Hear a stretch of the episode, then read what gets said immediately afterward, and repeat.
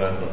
warahmatullahi wabarakatuh Innalhamdulillah Nahmaduhu wa nasta'inuhu wa nastaghfiruh Wa na'udhu billahi min sururi anfusina wa sayyati a'malina Man yahdihillah fala mudhillalah ومن يضلل فلا هادي له أشهد أن لا إله إلا الله وحده لا شريك له وأشهد أن محمدا عبده ورسوله يا أيها الذين آمنوا اتقوا الله حق تقاته ولا تموتن إلا وأنتم مسلمون أما بعد فإن أفضل الحديث كتاب الله وخير الهدي هدي محمد صلى الله عليه وسلم. وشر الأمور محدثاتها. وكل محدثة بدعة. وكل بدعة ضلالة. وكل ضلالة في النار. Ikhwan fiddina azani Allah wa iyyakum jami'an.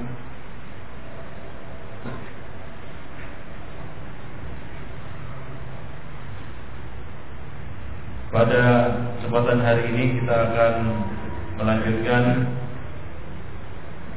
kajian kita.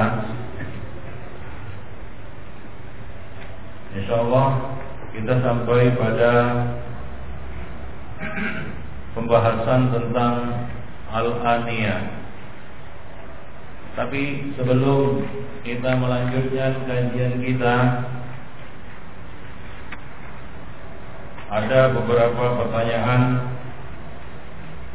Akan saya ajukan kepada Antum Yang bisa menjawab Silakan angkat tangan.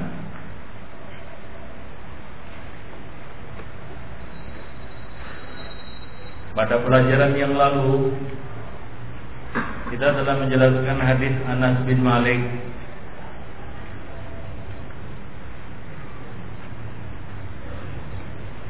tentang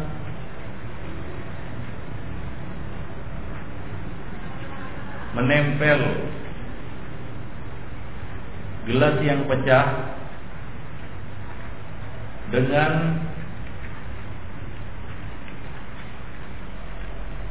benang yang terbuat dari perak. Ya. Di dalam hadis itu Anas bin Malik mengatakan anna qadahan Nabi sallallahu alaihi wasallam Ada dua bacaan di situ dan artinya bisa berbeda. Artinya bisa ber, berbeda. Apa saja dua bacaan itu? Siapa yang bisa menjawab? Kodah. Kodahun ada bacaan yang lain. Hadis Nabi itu An Anas bin Malik Kalau dibaca kodahun apa artinya? Kalau dibaca idhun apa artinya? Siapa yang bisa jawab? Ya. Pada itu digunakan untuk minum. Sedangkan sejenisnya sedangkan kalau misalnya kodi ini ini berarti anak panah. Anak? Anak panah. Anak panah. Sebelum dibunuh dan ditempelkan pada anak panah. Iya.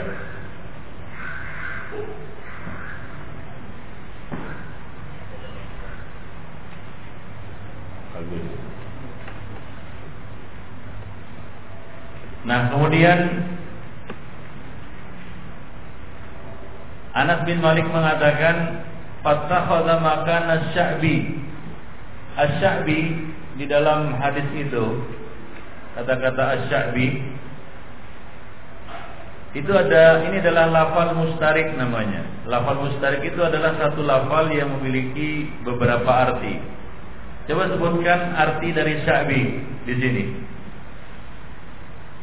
Siapa yang bisa jawab?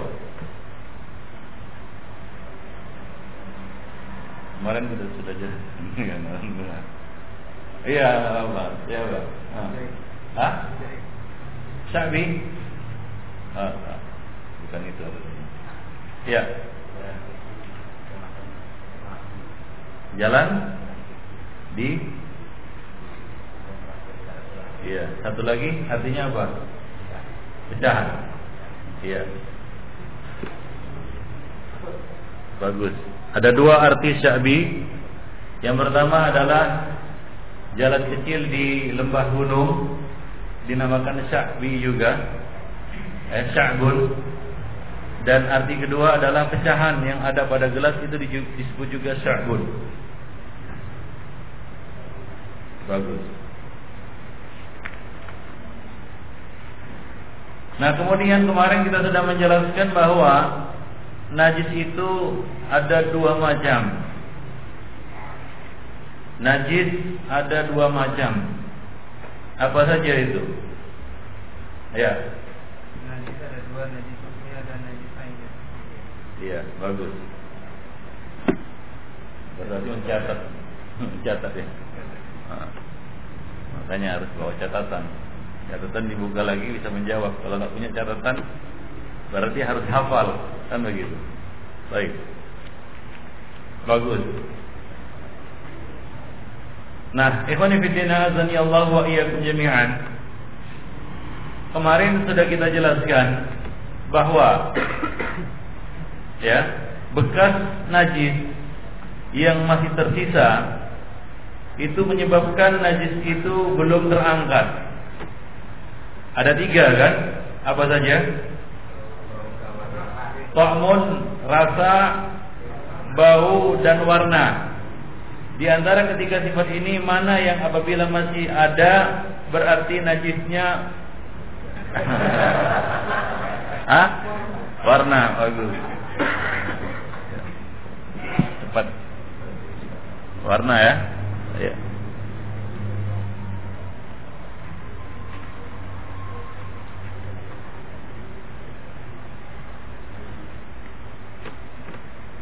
Ikhwani fitina azani Allah wa iyyakum jami'an. Uh, pada pertemuan yang lalu kita juga telah membahas tentang uh, khamr yang dijadikan sebagai cuka. Ya. Nabi ditanya tentang khamar dijadikan sebagai cuka. Kemudian Nabi mengatakan apa? Jawabnya. La. Pertanyaan saya, la di sini la apa namanya? Hah? La? La. La? La nahiyah. Betul. Artinya apa? Larangan, ya. La, eh jangan. Yaitu jangan jadikan Homer menjadi apa? Menjadi Tuhan. Baik. Bagus.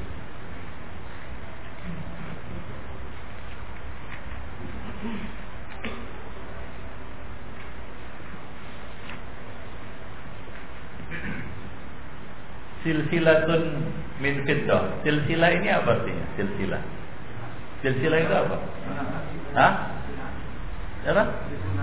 Sunan. Benang, iya benang. Silsilah itu benang.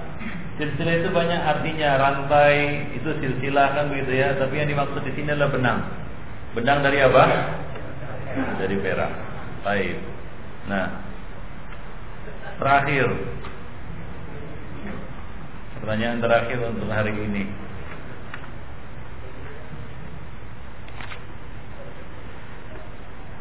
Hadis Imran bin Husain bahwa Nabi Shallallahu Alaihi Wasallam dan para sahabat berwudu dari mazadah wanita musyrik.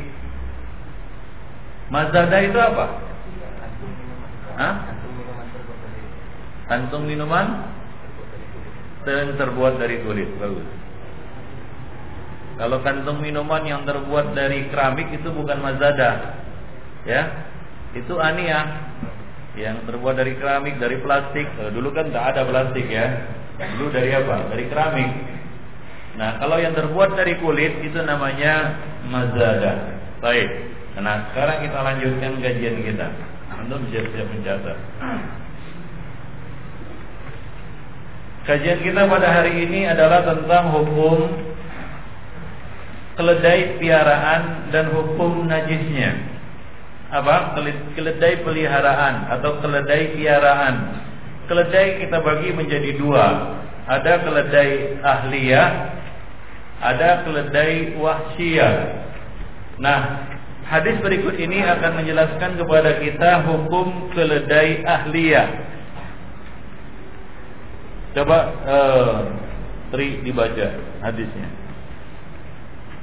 Wa anhu radhiyallahu anhu qala lamma kana yawm Khaybar amara Rasulullah sallallahu alaihi wasallam Abu Talha fanada inna Allah wa rasulahu yanhayanikum an luhum al-humur al-ahliyah fa Baik. Hadis Anas bin Malik wa anhu Anhu maksudnya di situ adalah An Anas bin Malik karena hadis sebelumnya yaitu juga hadis Anas bin bin Malik. Baik. Hadis sebelumnya yaitu hadis e, Nabi ditanya tentang e, apa namanya khamar yang dijadikan sebagai cuka itu hadis Anas bin Malik. Nah, ini juga hadis Anas bin Malik. Ya, ia berkata, "Lamma kana yaumu Khaybar." Khaybar. Ya dengan memfathahkan kha Khaybar. Itu adalah suatu tempat. Ya di dekat apa namanya eh, di arah utara kota Madinah Madinah An-Nabawiyah. Satu wilayah yang terletak di sebelah utara kota Madinah. Sekitar jaraknya dari kota Madinah 160 km 160 km ke utara ke arah e, Tabuk ya. Nah itulah dia Khaybar. Di sini bermukim orang-orang Yahudi ya, terutama orang-orang Yahudi buangan yaitu Bani Nadir. Apa? Bani Nadir dan Bani Qainuqa. Bani Qainuqa yang telah diusir dari kota Madinah lalu mereka berkumpul di sini di Khaybar ini Wa kana yaskunuha ta'ifatun minal yahud. Wilayah ini didiami oleh beberapa kelompok orang-orang Yahudi.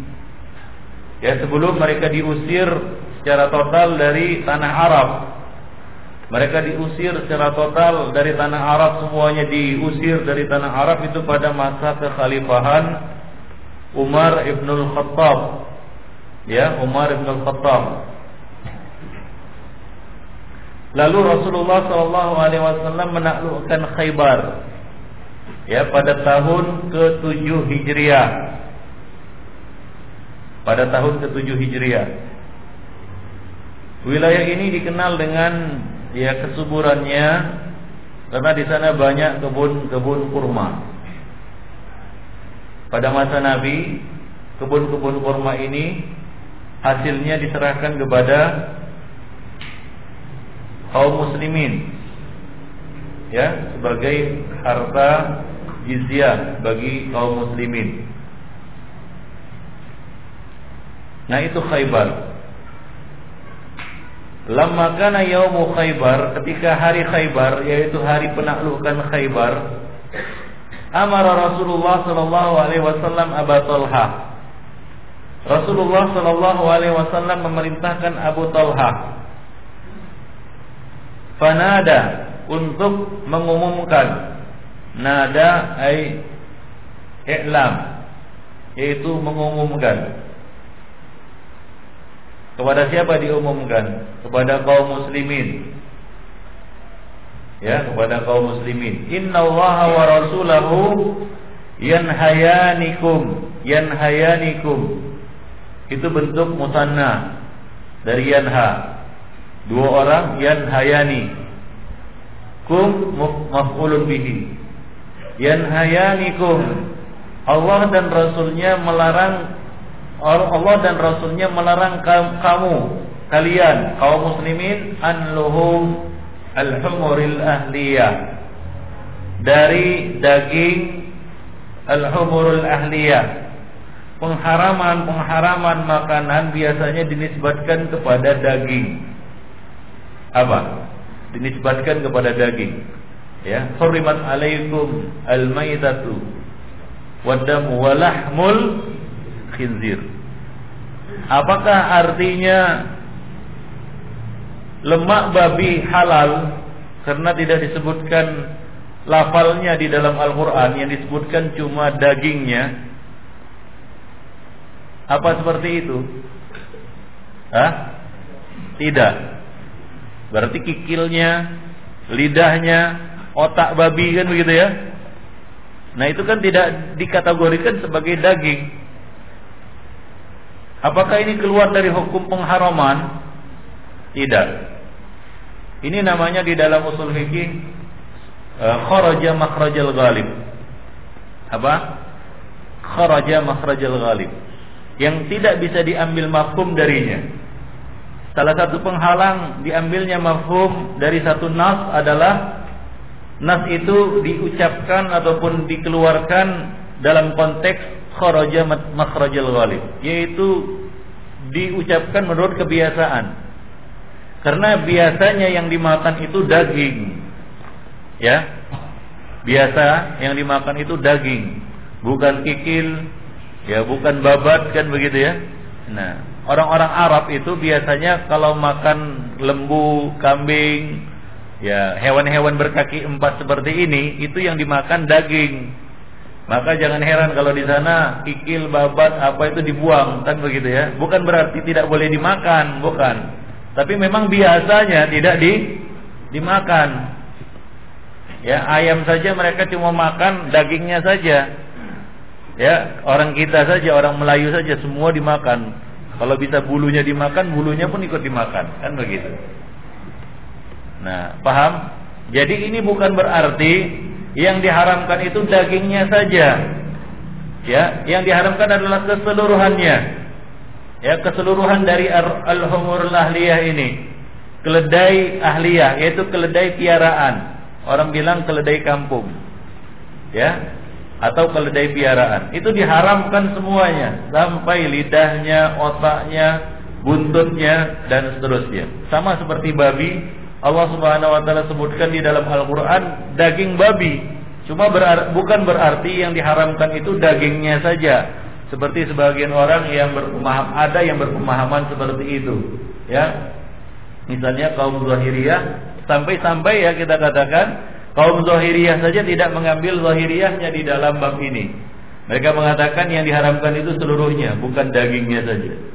Ya mereka mereka agak melanggar sedikit kaidah mereka, yaitu berpatokan kepada nas. Nah, taib khonifiddina azani Allah wa iyyakum jami'an. Jadi luhum adalah bentuk jamak dari lahmun. Ya. Lahmun adalah al-juz'ul adali arhu bainal jildi wal azam yaitu bagian yang kenyal yang terletak antara kulit dan tulang antara kulit dan tulang itulah dia daging nah tadi kita sebutkan bahwa yang dimaksud bukan hanya pengharaman daging saja tapi seluruhnya al-humurul ahliyah humur itu adalah bentuk jamak dari himar. Humur bentuk jamak dari himar. Artinya apa ini? Himar. Keledai. Pernah lihat keledai? Di TV. Iya. Di sini jarang terlihat keledai ya. Sampai-sampai di kebun binatang juga nggak ada keledai saya rasa. Ya, keledai itu bentuknya sama seperti kuda, cuma lebih kecil dia. Nah demikian. Ya, kemudian telinganya naik ke atas. Agak besar, lebih besar daripada telinga kuda. Nah demikian. Itu keledai.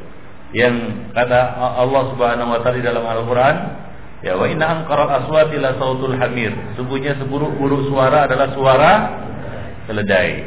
Oleh karena antum tak pernah melihat keledai, ya mungkin kemungkinan besar antum juga nggak pernah mendengar suara keledai. Ada yang pernah mendengar suara keledai? Tidak pernah. Ya, memang suara keledai itu buruk. Maka Allah mengatakan sungguh seburuk-buruk suara itu adalah suara ke keledai. Baik, itu keledai. Keledai ini ada ada betina, ada jantan sama, seperti hewan-hewan yang lainnya. Nah, pengucapan ya al-himar itu biasa digunakan untuk keledai jantan biasanya. Apa? Keledai keledai jantan. Ya, keledai jantan biasa disebut himar. Walaupun penyebutan himar di sini mencakup juga jantan dan betina. Namun di sana ada sebutan khusus untuk keledai betina. Ya, yaitu atan. Apa? Atan. Nah, atan ini adalah sebutan khusus untuk keledai betina. Himarun atan. Jadi kalau ada yang punya nama atan ya diganti saja. Karena artinya juga nggak bagus.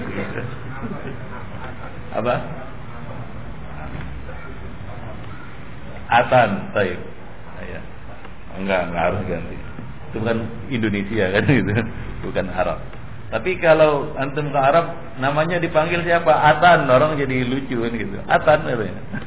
Taib apa itu? Al-humurul aliyah yaitu keledai yang jinak bukan yang liar jadi keledai dibagi dua, ada humurul ahliyah, ada humurul wahsiyah. Al-humurul wahsiyah adalah keledai yang liar. Keledai liar artinya keledai yang berkeliaran bebas di hutan. Ya. Yang liar berkeliaran di hutan. Itu namanya humurul wahsiyah. Adapun keledai ahliyah atau humurul ahliyah adalah keledai yang jinak bukan yang liar. Jadi di sini ada keledai yang yang liar, ada keledai liar ya ya mungkin di, di hutan-hutan Indonesia tidak ada ya di di tempat-tempat lain masih banyak apa namanya ada apa namanya keledai-keledai liar sama seperti kuda juga ada kuda-kuda liar yang berkeliaran di di hutan tanpa ada yang memilikinya. Nah, itu ke, uh, keledai-keledai liar seperti itu hukumnya berbeda dengan keledai-keledai yang piaraan ini. Jadi, jadi dia jinak bukan yang liar. Hewan ini disebut al-ahliyah karena penduduk kampung atau desa banyak yang memiliki hewan ini. Ikhwan fillah. Azani Allah wa iyyakum jami'an. Nah, itu dia ya, oleh karena itu dia dinisbatkan kepada ahli. Ahli artinya penduduk kampung. Kenapa disebut penduduk kampung? Karena dia alif, yaitu jinak dan banyak dipelihara oleh mereka. Nah, kemudian Nabi mengatakan ketika ditanya uh, uh, apa namanya uh, menjelaskan tentang pengharaman ya, daging keledai keledai apa namanya piaraan ini Nabi mengatakan fa innaha rijsun. Ini alasannya. Fa di sini fa li ta'lil. Ya fa fungsinya li ta'lil untuk menjelaskan ilat. Ya, fa banyak fungsinya di dalam bahasa Arab di antaranya li ta'kid. Nah, di sini li ta'lil. Fa innaha rijsun. Karena maka diartikan karena Ya bukan maka kan begitu ya. Fa kan biasa diartikan maka kan begitu ya. Bukan maka di sini artinya, tapi karena. Karena keledai piaraan ini rijusun. Rijusun bentuk jamaknya arjal. Artinya adalah qadarun. Qadarun. Qadarun artinya kotoran kotor Kaidah mengatakan setiap yang kotor tidak boleh dimakan. Ya. Artinya apa? Mudarat. Ya setiap qadar, setiap najis itu diharapkan untuk di dikonsumsi, tapi tidak semua najis dikatakan apa? E, apa namanya? Tidak semua yang haram, afwan, tidak semua yang haram dinamakan najis. Seperti yang sudah kita jelaskan, ya semua yang najis itu diharamkan untuk dimakan. Tapi tidak semua yang ya apa namanya yang diharamkan itu dihukumi apa? Najis. Baik, bagus. Nah demikian. Jadi dia di, diharamkan karena dia adalah qadar, yaitu kotoran atau kotor. Nah, sebagaimana kita jelaskan, ada yang bertanya kemarin tentang apa? Tentang hewan jalalah kan begitu ya? Hewan jalalah di dalam syariat itu diharamkan, haram dimakan. Haram dimakan hewan jalalah, yaitu hewan yang hanya memakan kotoran. Ya. Padahal hukum asal hewan tersebut adalah halal. Contohnya apa? Kemarin dicontohkan ada yang bertanya lele kan begitu ya. Ya, atau hewan-hewan yang lainnya ayam juga bisa begitu. Nah, itu makan kotoran saja. Nah, apabila dia sudah memakan kotoran saja, maka dia tergolong qadar, mustakzar. Sesuatu yang dianggap kotor, mustakzar, maka diharamkan, muharramun. Akan tetapi pengharamannya itu bukan permanen, ya sementara. Dia bisa dimakan kembali setelah dikarantinakan. Ya setelah di dikarantinakan. Nah itu untuk jalalah. Namun untuk hewan apa namanya humurul ahliyah ini hewan apa namanya keledai piaraan ini ya ini dikatakan najis oleh Rasulullah sallallahu oleh Rasulullah sallallahu alaihi wasallam dan ini tidak bisa dijadikan sebagai apa namanya uh, tidak bisa untuk lepas. Mungkin orang berpikiran wah ini ada keledai keledai piaraan. Saya lepas ke hutan, ya setelah itu saya buru dia. Nah jadi dia hewan liar. Tidak bisa. Nah memang ada keledai-keledai liar, ada keledai-keledai piaraan. Ya, jadi kita tidak boleh bermain-main dengan hukum Allah. Bagaimana? Ini keledai piaraan, saya mau makan ini. Lalu bagaimana? Saya lepas dia ke hutan. Ya, udah tahu lah yang diburu ini kan begitu orang jinak dia, nggak melawan dia, kan begitu? Ya, nah ini nggak boleh. Itu termasuk hilah di dalam syariat Allah Subhanahu Wa Taala. Ya, nah demikian. Jadi e, sifat ahliyahnya ini tidak hilang karena dilepas ke ke hutan. Ya, karena keledai-keledai ahliyah ini juga biasa dilepas ke hutan. Ya, jadi dia tidak hilang ahliyahnya, sifat ahliyahnya karena dia dilepas ke hutan. Ikhwan fillah, wa. Baik. Jadi hadis ini menjelaskan kepada kita larangan memakan keledai piaraan dan Rasulullah Shallallahu Alaihi Wasallam telah menjelaskan ilatnya, yaitu karena kenajisannya, sehingga dapat ditarik kesimpulan hukum bahwa sisa air minum keledai, ya, maksudnya keledai piaraan, hukumnya apa? Najis.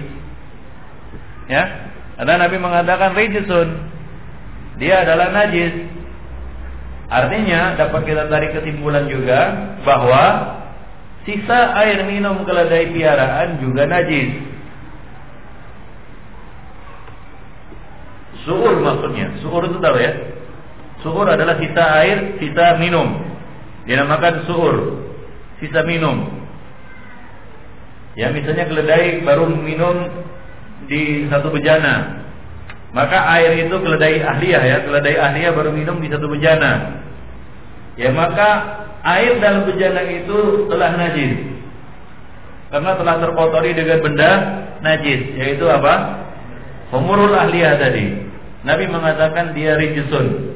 Nah demikian yang Jadi dapat ditarik kesimpulan hukum bahwa sisa air minum keledai keledai piaraan hukumnya juga najis. Al Imam Tirmizi telah membuat sebuah bab dalam sunannya yang berjudul bab sisa air minum keledai. Sisa air minum keledai. Kemudian beliau menyantumkan sebuah hadis yang semakna dengan hadis di atas, yaitu hadis tentang ya perkataan Nabi Shallallahu Alaihi Wasallam tentang keledai piaraan ya inna harijusun bahwasanya dia adalah rijus yaitu najis nah demikian jadi ya eh, pemah apa namanya istimbat hukum seperti ini ya juga telah dilakukan oleh seorang imam yaitu al Imam Tirmidzi Beliau membuat bab di dalam kitabnya bab sisa air minum keledai. Nah demikian. Dan beliau menyantumkan hadis ini.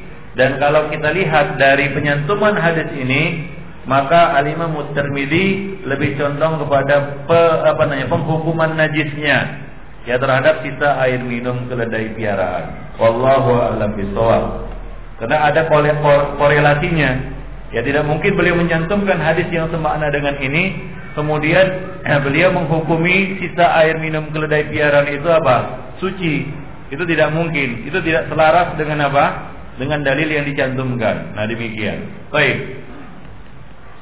Nah kemudian Ikhwanifidin dapat kita katakan juga bahwa kenajisan al-humurul ahliyah ini kenajisan al-humurul ahliyah yaitu keledai kampung atau keledai piarang ini terletak pada dagingnya, darahnya, kemudian air seninya, kencingnya maksudnya dan kotorannya, raut. Baik itu kotoran yang masih basah, artinya masih apa namanya masih fresh, baru keluar, ataupun yang sudah kering.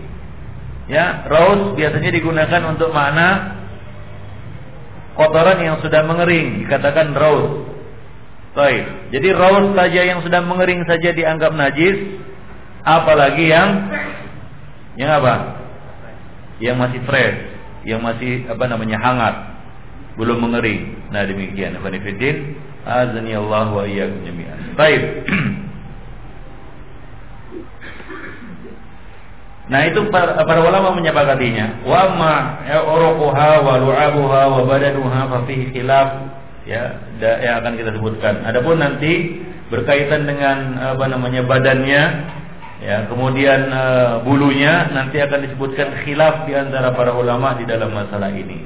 Baik ikhwan fillah, azani Allah wa iyyakum jami'an. Nah, kemudian dapat juga kita ambil di sini suatu eh, apa namanya pemahaman ya bahwa pembatasan, pengharaman dan penghukuman najis terhadap keledai dengan sifat ahliyah yaitu piaraan dapat dikeluarkan dari situ sebuah istimbat dalil bahwa humurul wasiyah Ya keledai-keledai liar hukumnya adalah suci dan halal.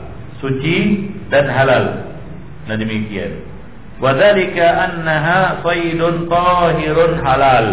Maka dapat kita katakan bahwa keledai liar itu adalah termasuk saydun tahirun halalun. Hewan buruan yang suci lagi halal. Nah, silakan kalau kita berjumpa yang keledai liar di hutan kita boleh memburunya. Nah, kita boleh memburunya. Ya kira-kira ah, kalau ada yang bertanya Ustaz, apa bedanya antara keledai liar dengan keledai piaraan? Apakah karena dia ketemu di hutan begitu? Bagaimana kalau keledai liar nyasar ke kampung? Ya tentunya dapat dilihat dari sifatnya, dari karakternya. Ya, Ya, beda antara hewan hutan dengan hewan kampung. Ya, hewan hutan itu cenderung dia menjauh dari manusia. Itu sifatnya. Dia tidak mau didekati. Kalau didekati dia akan melarikan diri. Dia akan apa namanya menjauh dari manusia. Itu sifat hewan hutan. Berbeda dengan hewan kampung. Ya, yang kalau kita dekati mungkin dia mau jinak. Dia mau mendekat dan dia tidak apa namanya tidak memberontak Nah itu sifat hewan kampung. Ya. Harimau sirkus dengan harimau hutan aja beda kan begitu ya. Harimau sirkus bisa dipanggil datang dia kan begitu. Nah kalau harimau hutan nah, dia cenderung liar, dia tidak apa namanya tidak menetap pada satu tempat. Nah demikian ikhwan fillah rahimani wa rahimakumullah jami'an. Baik. Jadi dari situ dapat kita tarik ya suatu apa namanya kesimpulan ya bahwa Al-humurul wasiyah hukumnya nah, tahirun wa halalun. Ya, suci lagi halal. Demikian Ibn Fiddin rahimani wa rahimakumullah jami'an. Baik. Nah, kemudian Ibn Fiddin di sini ada khilaf ulama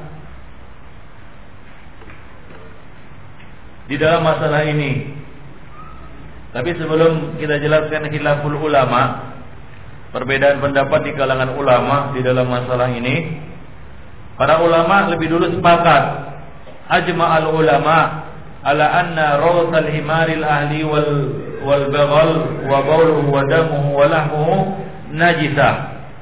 Para ulama sepakat bahwa kotoran ya, keledai kampung, begal ya, kemudian kencingnya, darahnya dan dagingnya hukumnya najis.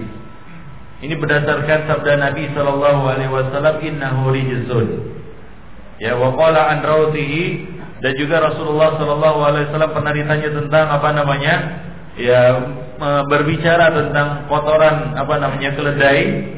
Nabi mengatakan innaha rijsun bahwasanya dia adalah kotoran dia adalah najis.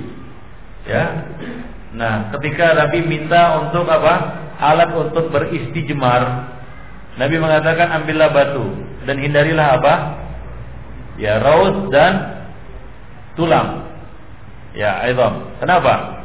Karena itu adalah bekal makanan saudara kalian dari kalangan jin. Nah, di dalam riwayat lain dikatakan alasannya adalah innaha rijsun. Ya, sungguhnya itu adalah benda najis. Nah, benda najis tidak boleh digunakan sebagai alat suci, alat menyucikan sesuatu. Menyucikan najis tidak bisa dengan najis. Ya, mensucikan najis tidak bisa dengan najis. Sama seperti antum tidak bisa berobat dengan benda-benda yang diharamkan. Baik. Jadi tidak mungkin antum bersuci dengan benda yang najis. Baik Waktu Waqtanafu fi badanihi. Lalu para ulama berbeda pendapat tentang badannya dan keringatnya. Ya keringat begol ataupun himar. Begol tahu ya? Begol itu peranakan on, uh, keledai keledai ahli dengan kuda.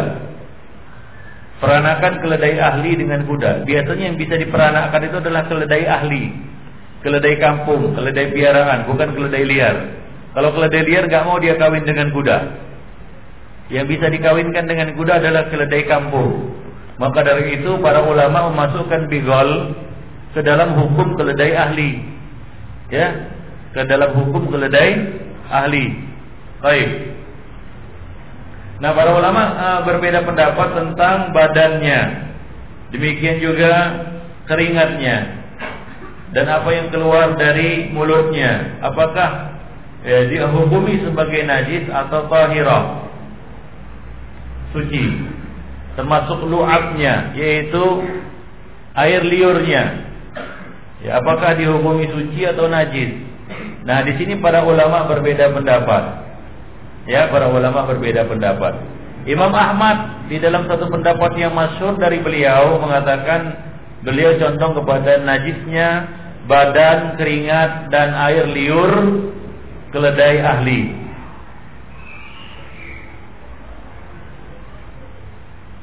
Ulama-ulama Hanabilah mengikuti pendapat ini. Bahkan mereka mengatakan di dalam kitab Al-Muqni' dan Al-Insaf bahwa begal dan himar ahli najis. Ya. Dan ini adalah mazhab jumhur rekan-rekan atau sahabat-sahabat Imam Malik. Hingga Ibnu Jauzi mengatakan Ibnu Jauzi adalah salah seorang ulama Hanabilah. Beliau mengatakan hadza huwa sahih minal mazhab. Inilah dia pendapat yang sahih dari mazhab Imam Ahmad, mazhab Hambali. Adapun dua imam yang lainnya yaitu Imam Malik dan Imam Asy-Syafi'i berpendapat bahwa badan, keringat dan air liur al-humurul ahliyah keledai kampung ini adalah tahirani, suci. Ini adalah satu riwayat dari Ahmad dalam riwayat yang lain. Namun riwayat yang masyhur dari mazhab beliau adalah dia najis.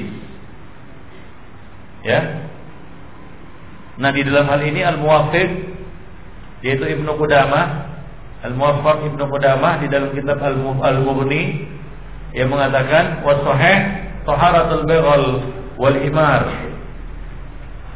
Yang benar adalah sucinya begal dan himar. Jadi di sini Ibnu Qudamah al-Maqdisi dalam kitab al-Mughni menyelisih madhabnya. Ya Ibnu Qudamah kita tahu dia adalah salah seorang ulama Hanabilah Tapi di dalam kitabnya ini Al-Mughni di sini dia tidak terikat dengan mazhabnya. Demikian ikhwanifidin para ulama ya, mereka tidak terikat dengan mazhab. Hanya saja mereka mayoritas misalnya eh, beliau seperti Ibnu Qudama besar di kalangan mazhab Hanabila. Beliau belajar fikih Hanabila dan tumbuh besar di atas fikih ini. Maka wajar kalau banyak pendapat-pendapatnya menyepakati pendapat-pendapat Hanabilah, namun tidak semua. Demikian juga ulama-ulama yang lainnya. Ya, ada beberapa pendapat di mana mereka di situ menyelisihi pendapat yang masyhur dari mazhab mereka sendiri. Nah, demikian yang menifidina azani Allah wa iyyakum jami'an. Baik. Jadi di sini ada beberapa perbedaan pendapat di kalangan ulama mengenai masalah ini. Baik. Adapun ulama-ulama mutaakhirin Ya seperti Muhammad bin Ibrahim Ali Syekh yang mengatakan innaha tahirah fil hayat bahwa ya hukumnya adalah suci wala yanjus minha illal baul warraud waddam tidak najis kecuali kencingnya kotorannya dan darahnya sementara Syekh Abdurrahman As-Sa'di mengatakan wasahih alladzi la raiba fi anna al-bighal wal himar tahirani fil hayah kalhir bahwa tidak diragukan lagi begol dan himar yaitu keledai adalah suci selama ia masih hidup seperti halnya kucing. Fayakunu riquhuma wa uruquhuma wa sya'ruhuma tahiran. Maka air liurnya kemudian bulunya ya kemudian juga keringatnya adalah tahiran, suci. Wallahu alam. Nah, ini adalah perbedaan pendapat di kalangan ulama.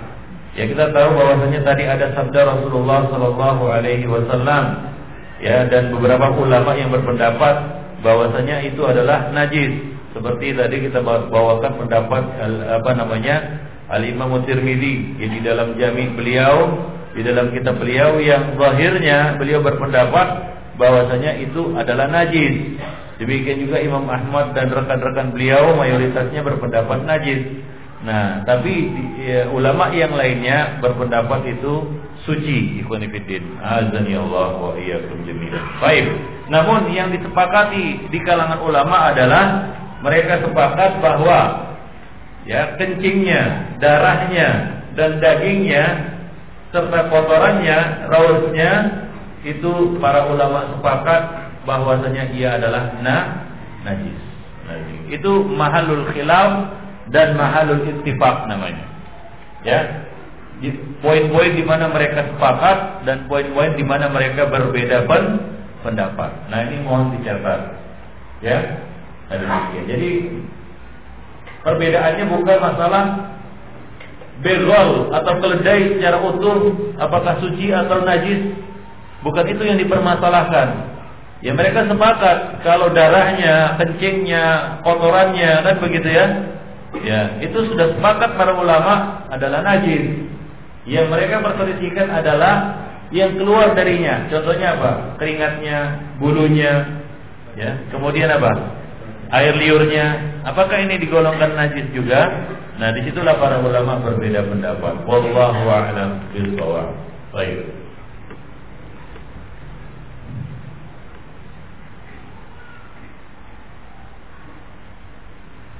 Mana yang rajih? Mana yang rajih? Mana yang rajih? Saya, saya nggak bisa, nggak bisa apa namanya merajihkan sendiri. Nah, karena para ulama mutaakhirin juga di dalam tarjih berbeda pendapat. Ya contohnya Ibnu Qudamah. Ya kita ambillah ulama-ulama Hanabilah di dalam masalah ini ya seperti Ibnu Qudamah di dalam Al-Mughni. Beliau mengatakan wasahih indi taharatul bighal wal himar. Ya menurutku yang paling sahih adalah sucinya bighal dan himar. Bighal dan himar. Nah ini menurut siapa?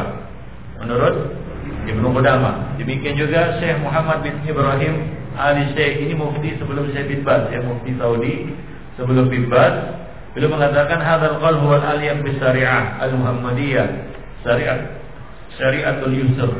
Nah, inilah yang lebih layak. Ya apa namanya uh, ini pendapat inilah yang lebih layak ya dinisbatkan kepada syariat. Ya Muhammadiyah yang ya, mudah ini, yang jauh dari al-haraj dan masyaqqah, kesulitan dan kesusahan. Wallahu a'lam.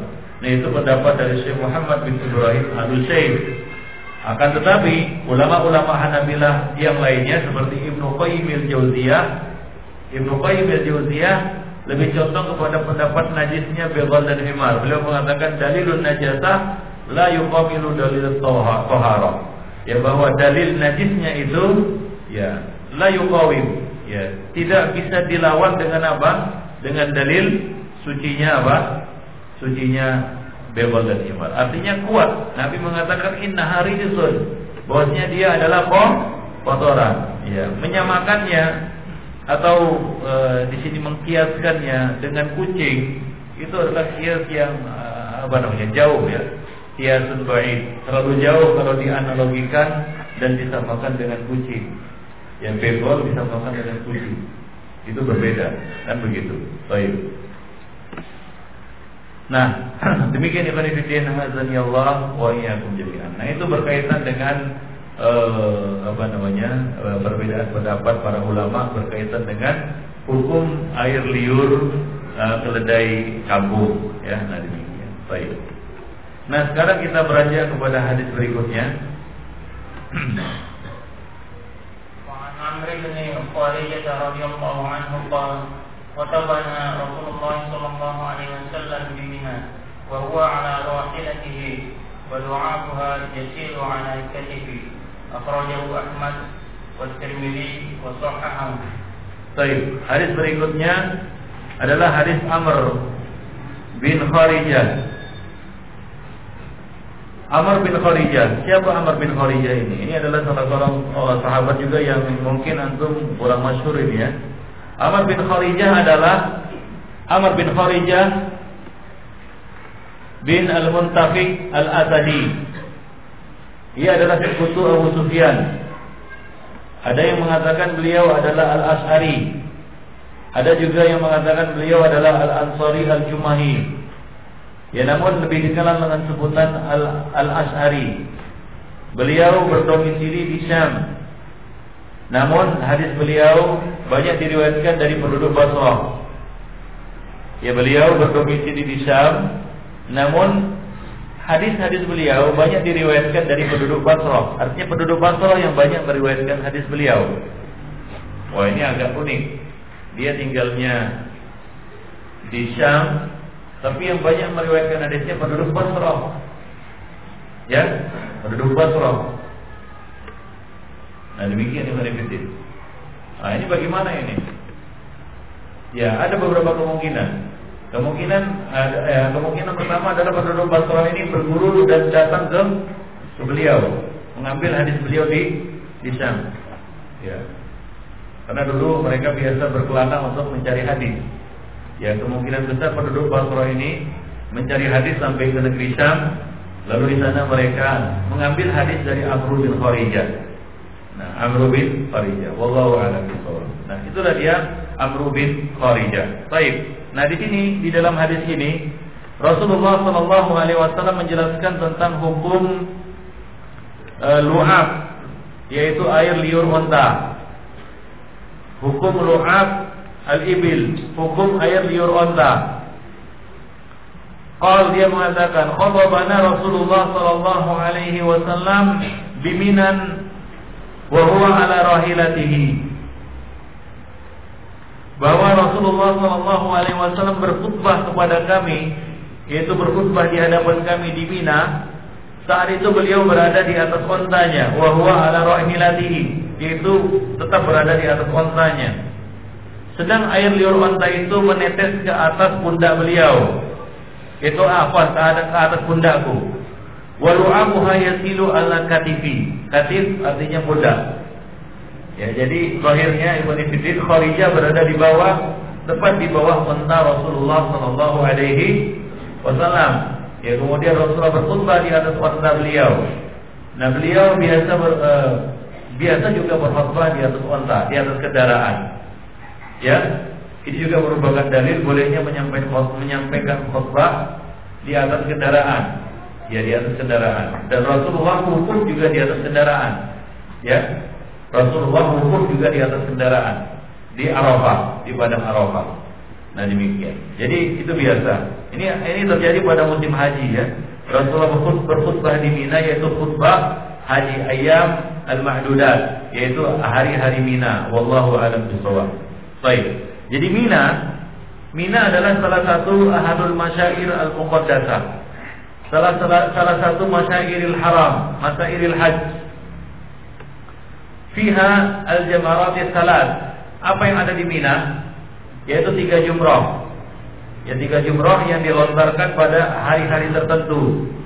Yaitu hari apa? 11, 12 dan 13 Zulhijjah. Itulah dia al-ayyam mahdudat yang disebutkan di dalam Al-Qur'an. Al-ayyam al-mahdudat yang ada di dalam Al-Qur'an yaitu hari-hari Mina. Ya, hari-hari Mina. Baik. Wahwa wahia adna al-masyair min Makkah.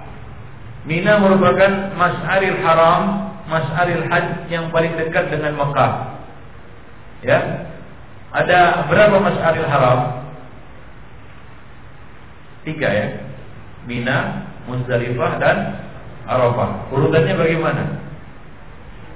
Muzdalifah dulu baru Mina kemudian Arafah atau gimana? Maka Mina, Muzdalifah, Arafah. Nah, Arafah paling ujung ya. Arafah itu sudah terletak di luar haram. Mina masih berada di dalam haram, Muzdalifah masih berada di dalam haram. Arafah itu sudah berada di luar haram. Maka dari itu, ya pada masa jahiliyah orang-orang Arab menolak wukuf di Arafah. Ya mereka hanya bertahan di Muzdalifah atau di Mina. Mereka mengatakan kami adalah ahlul kumus. Artinya ahlul haram. Kami nggak mau keluar dari haram. Nah kemudian Allah menurunkan syariatnya yang terakhir yaitu syariat Islam yang mengembalikan haji kepada apa? Bentuknya semula. Mereka diperintahkan untuk wukuf di di Arafah. Jadi Mina itu masih dalam tanah haram. Adapun Arafah itu sudah keluar dari tanah haram. Jadi proses haji itu dimulai dari yang paling jauh apa? Arafah tanggal 9. Kemudian ke mana? Ke Muzdalifah. Dari Muzdalifah ke mana? Ke Mina. Dari Mina baru kembali ke ke Mekah. Wallahu a'lam. Nah demikian. Itulah Mina dan Nabi menyampaikan khutbah di sana. Ya pada hari Mina atau pada hari pada tanggal 10 Zulhijjah. Wa huwa ala rahilatihi. Rahilah ya adalah kendaraan. Bentuk jamaknya adalah rawahil.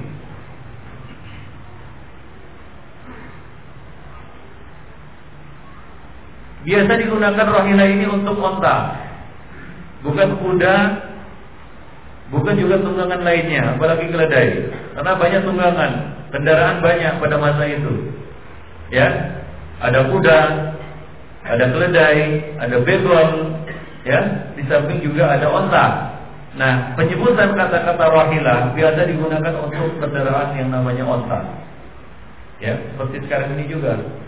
Kalau dikatakan kereta, maka maksudnya apa? Sepeda motor kan begitu ya. Walaupun kereta banyak, ada kereta angin, ada kereta api, ada kereta sepeda motor, nah, begitulah kira-kira. Baik, nah rohilah itu biasa digunakan minal ibili. Bila kendaraan itu adalah bentuknya onta. Dikatakan rohilah karena dia solehah di antar hal. Ya, dari kata rihlah yaitu berjalan panjang. Rihlah itu adalah perjalanan panjang. Dan biasanya yang bisa diajak untuk berjalan panjang adalah onta. Onta adalah kendaraan atau hewan tunggangan yang bisa diajak berjalan panjang. Ya karena dulu kalau namanya berjalan panjang harus membawa bekal yang banyak dan hanya onta yang bisa melakukannya. Adapun kendaraan yang lainnya tidak bisa digunakan untuk mengarungi padang pasir yang ganas. Waktu itu di sana ya. Nah yang bisa untuk mengarungi padang pasir yang ganas adalah onta. Karena onta punya bunuh. Tahu bunuh? Apa bunuh itu? Iya semacam apa namanya? Ya bunuh Nah, bulu onta itu semacam persediaan air. Ya. Afala yanzuruna ila al-ibli kaifa khuliqat? Apakah kamu tidak lihat bagaimana ibil itu diciptakan? Didesain khusus untuk kendaraan padang pasir. Ada punuhnya dia dan punuhnya itu adalah persediaan air, lemak. Ya, di lemah itulah terdapat persediaan air untuk si onta ini hingga dia bisa berjalan jauh tanpa kehausan. Hingga si penunggang cukup membawa air untuk dirinya. Ya. Adapun kendaraan-kendaraan lain ini bisa mati di tengah jalan. Maka oleh karena itu kata-kata rahilah di dalam bahasa Arab apalagi pada masa Nabi itu digunakan untuk apa? Untuk kendaraan onta. Baik. Kenapa dikatakan rahilah? Li'annaha salihatun li antarhal.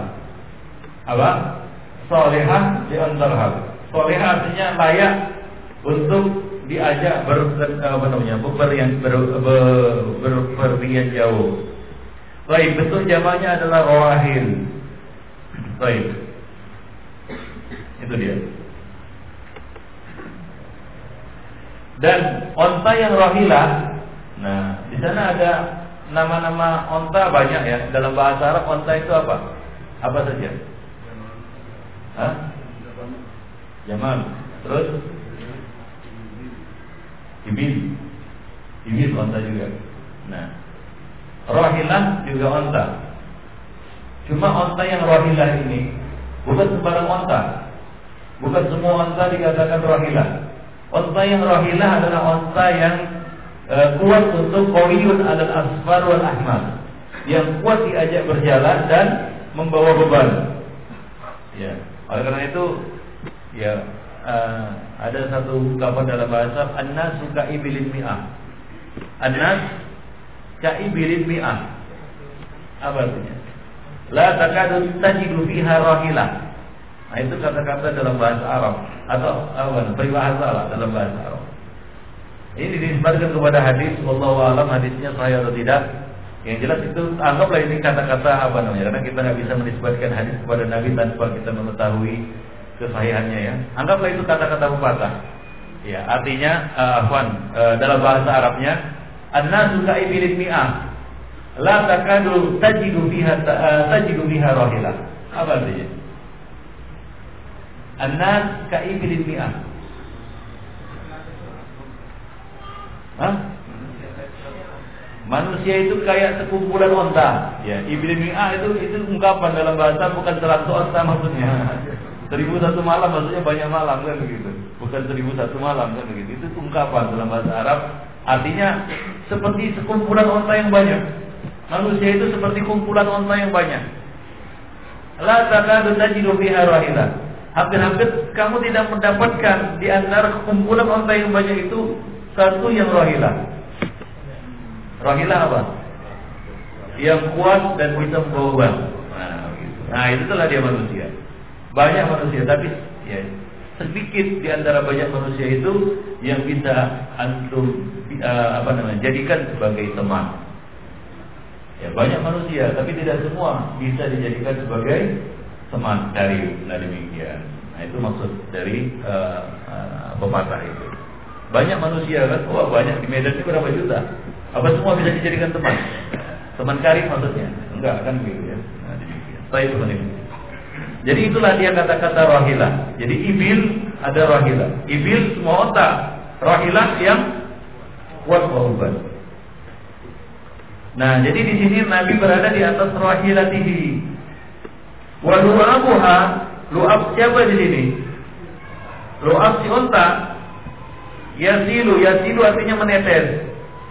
Ala katifi di atas pundakku. Ya, di atas pundakku. Lu'ab ya dengan mendomahkan lam lu'ab yaitu masalah minal fam. Satu yang menetes dari fam, yaitu dari mulut. Ya, dari mulut. Sa'ilun lajizun dia adalah cairan lendir, la launa lahu, yang tidak ada warnanya, yaitu cairan bening begitu ya. Ya, yamilu ila al-hamudah, yang ya apa namanya yang cenderung asam, begitulah dia. Baik, boleh bikin. Itulah yang disebut dengan lu'am. Yasilu ay sala yasilu sailan artinya jaro yaitu mengalir menetes. Al-katib al-katib itu dengan memfathahkan kaf bacanya katib dan kasroh ta jangan salah baca katib ya. Dan akhirnya adalah fa yaitu adamun aridun.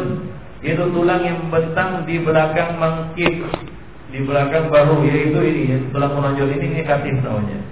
Ada tulang menonjol di sini. Nah ini katif namanya. Ya azamun aridun. Nah ini katif namanya. Baik Nah, ikut fillah azani Allah jami'an bentuk jamaknya adalah aktam. Apa? Aktam. Baik, jadi hadis ini menjelaskan kepada kita ikhwan fillah rahimani wa rahimakumullah jami'an bahwa air liur onta dan hewan-hewan yang halal dimakan hukumnya adalah suci. Air liur onta dan hewan-hewan yang halal dimakan contohnya apa? Sapi, kambing, karena ada air liurnya itu kan ya. Nah, kalau kita kena air liurnya itu suci. Nah, karena di sini Rasulullah SAW e, membiarkan ya, membiarkan benda najis ah, bukan benda benda itu mengalir menetes pada pundak siapa? Amr bin. Kalaulah itu najis, tentunya Nabi Shallallahu Alaihi Wasallam telah melarang Kharijah untuk berdiri di situ. Ya tetap, ya tentunya tidak kita tidak boleh membiarkan saudara kita terkena najis. Kan begitu ya? Ada najis di situ kita biarkan saudara kita terkena najis. Boleh tidak? Tidak boleh. Nah, kalau kita tahu itu benda najis, lalu kawan kita nyemprong di situ itu nggak boleh atau terkena di situ dipegangnya misalnya benda najis itu kita harus ya min hakil muslim al muslim adalah untuk memberikan ya apa namanya e, informasi kepadanya memberikan petunjuk kepadanya bahwa itu adalah benda benda najis. Nah demikian. Janganlah dia biarkan ya saudaranya itu apa terkena najis. Baik. Nah demikian di sini Rasulullah Shallallahu Alaihi Wasallam membiarkan Kharijah berdiri di samping onta beliau. Ya, membiarkan Kharijah berdiri di samping onta beliau dan Kharijah tidak mempermasalahkan. Ya, tidak mempermasalahkan apa? Air liur onta yang menetes pada bahunya. Nah kalau suatu itu adalah uh, itu adalah satu benda yang najis dari kalangan uh, sahabat itu dikenal sebagai benda najis, tentu Kharijah uh, Amr bin Kharijah tidak akan berdiri di situ. Nah ini semua menunjukkan bahwa ya apa namanya air liur onta itu hukumnya suci. Ya wa annahu laisa binajis. Dia tidak najis. Dan ini merupakan ijma kaum muslimin. وذلك أن النبي صلى الله عليه وسلم يرى اللعاب يسيل على أمر bin Kharijah wa lam ya'murhu bi Ya. Rasulullah sallallahu alaihi wasallam melihat ya uh, air liur unta itu mengalir pada tubuh Amr bin Kharijah dan beliau tidak memerintahkannya untuk mencucinya. Dan ikrar Nabi artinya apa? Persetujuan Nabi Shallallahu Alaihi Wasallam atas sesuatu itu ini termasuk sunnah. Namanya sunnah takri takriria. Apa? Sunnah apa? Sunnah takriria. Jadi ini termasuk sunnah takriria yang menjelaskan kepada kita bahwasanya itu adalah suatu yang suci. Kalau ada yang bertanya, bagaimana Ustaz kalau Nabi ternyata tidak tahu boleh jadi gitu gitu ya.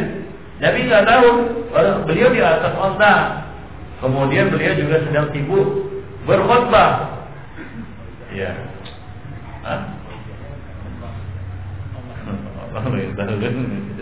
Iya. Bagaimana itu? Kalau dianggaplah ala fard anna Nabi sallallahu alaihi wasallam lam ya'lam. Nabi tidak tahu. Maka apa jawabannya? Fa inna Allah taala ya'lam.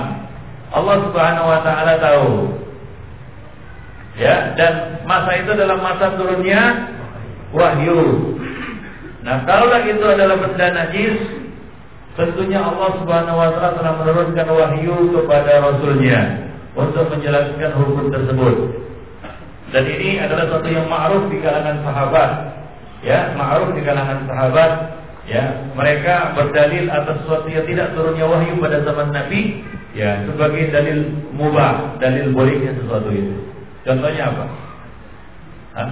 Azan. Azal atau azal? Ain, Zai, dan Lam. Azal. Bukan ajal ya. Lain.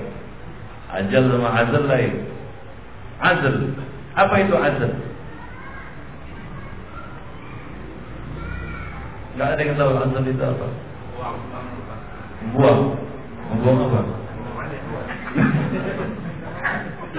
Menumpahkan mani di luar rahim. Itu namanya azal. Menumpahkan mani di luar rahim Itu disebut azal.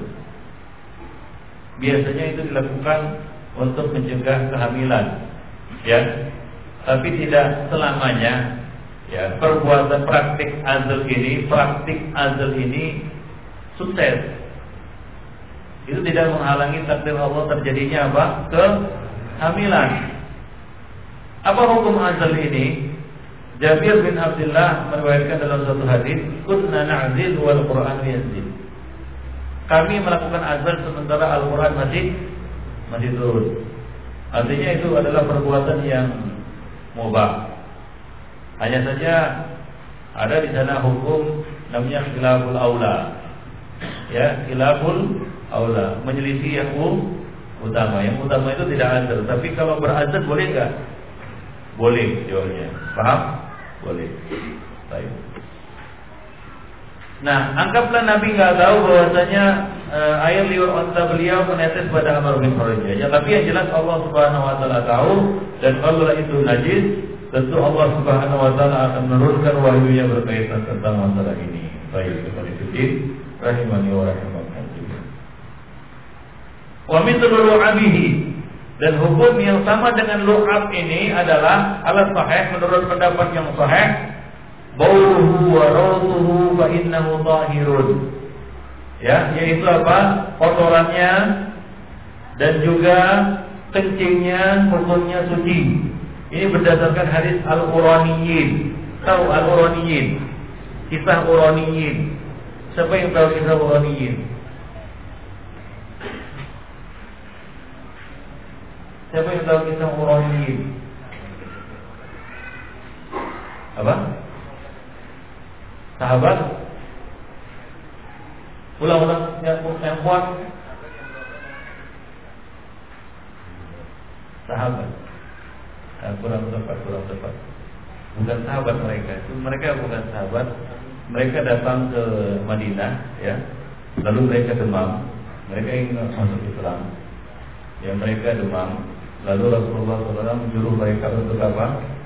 Minum uh, ke ke ke kampung, ya, ke kampung.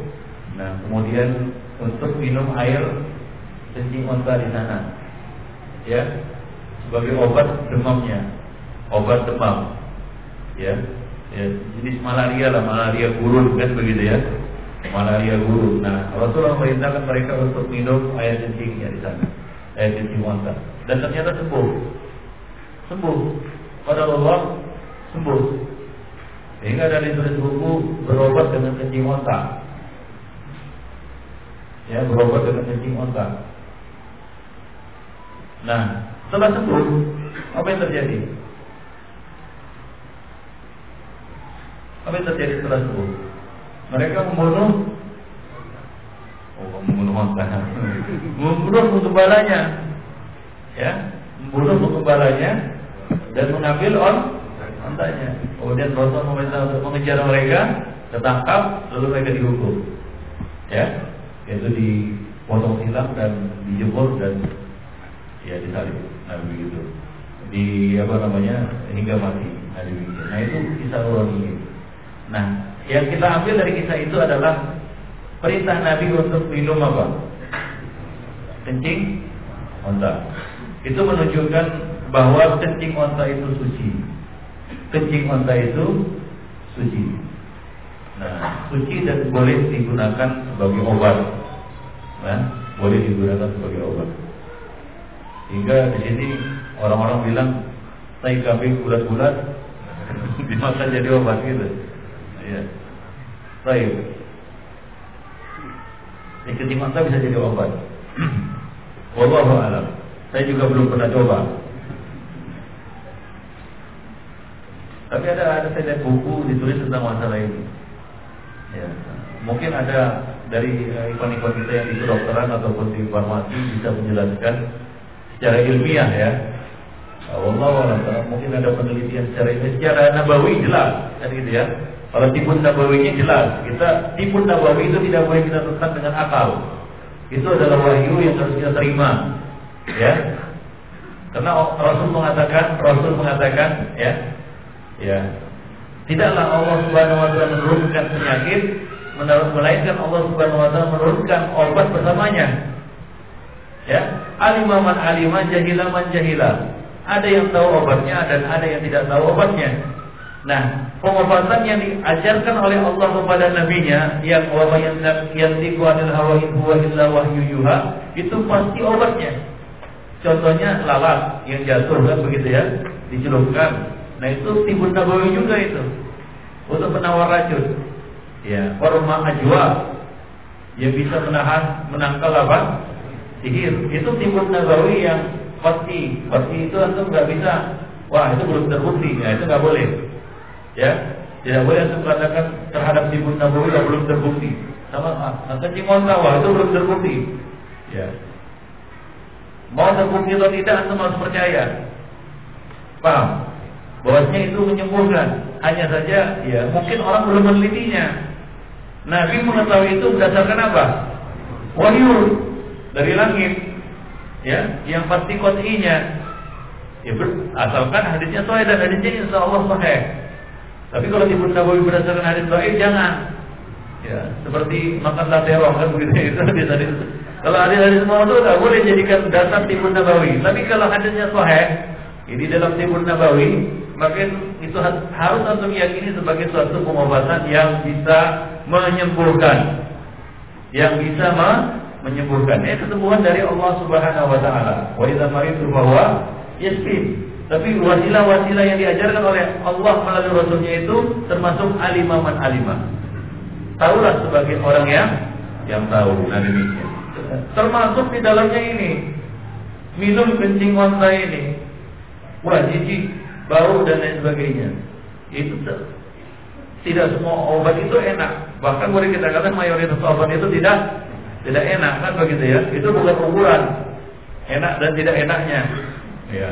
Obat-obatan yang dibuat manusia juga ya, mayoritasnya tidak enak kan begitu ya. Nah demikian juga di sini. Tapi yang jelas ini bisa mengobati ya apa namanya demam gurun ataupun eh, ya semacam malaria gurun yang biasa menyerang apa namanya para pendatang. Wallahu a'lam bishawab.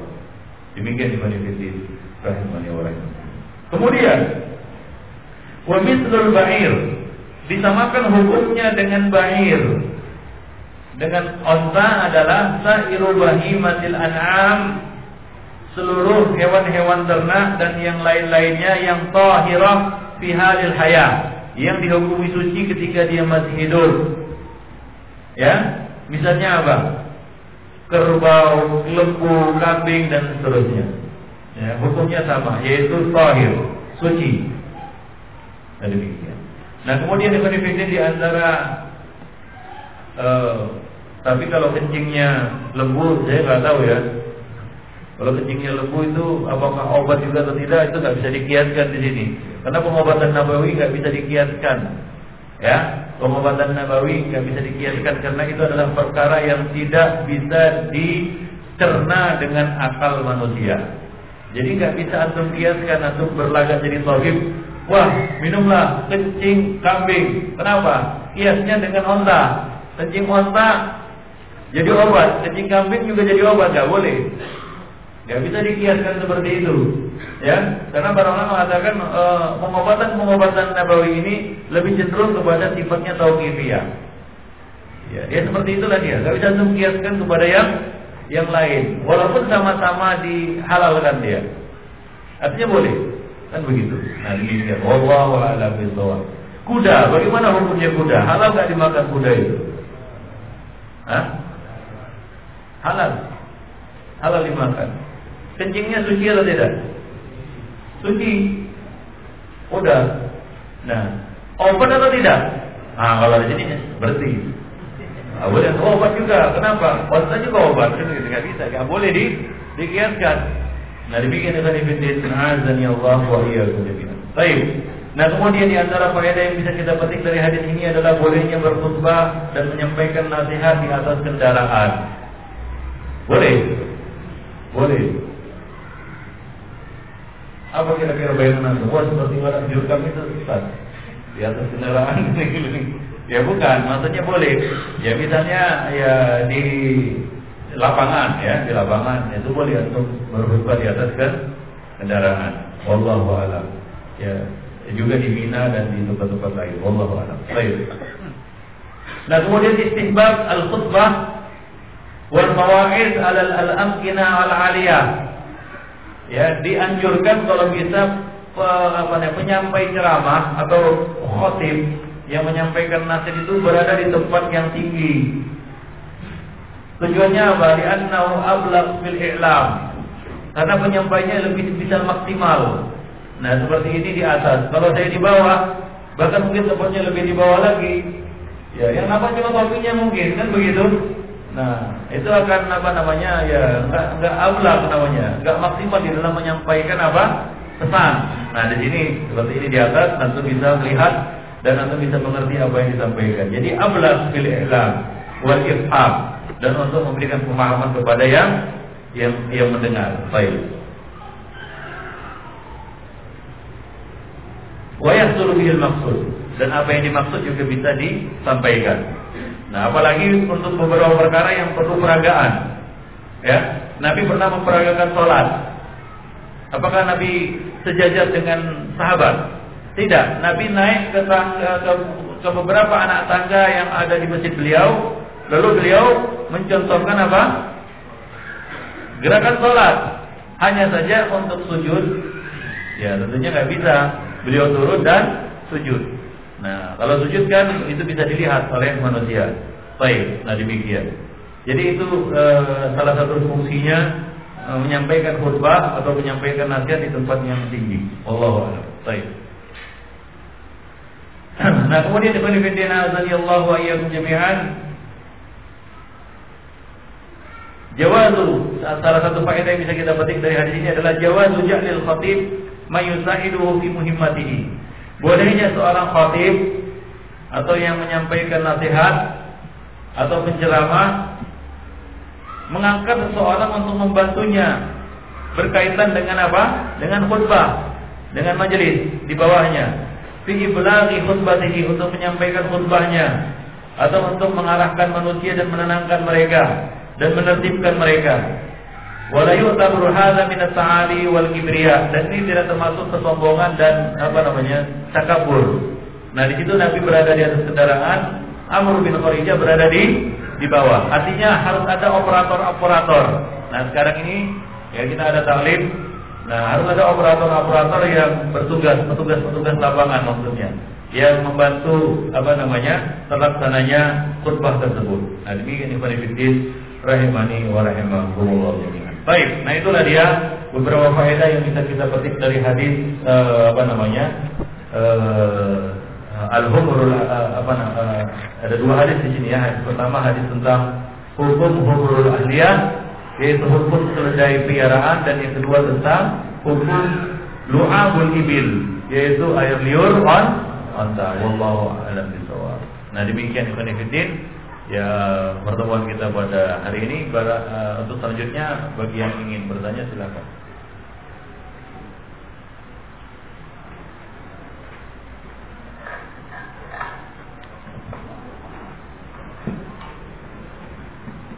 dan uh, pengumuman juga ini kita di, uh, mulai libur untuk ahad depan kita mulai libur sampai uh,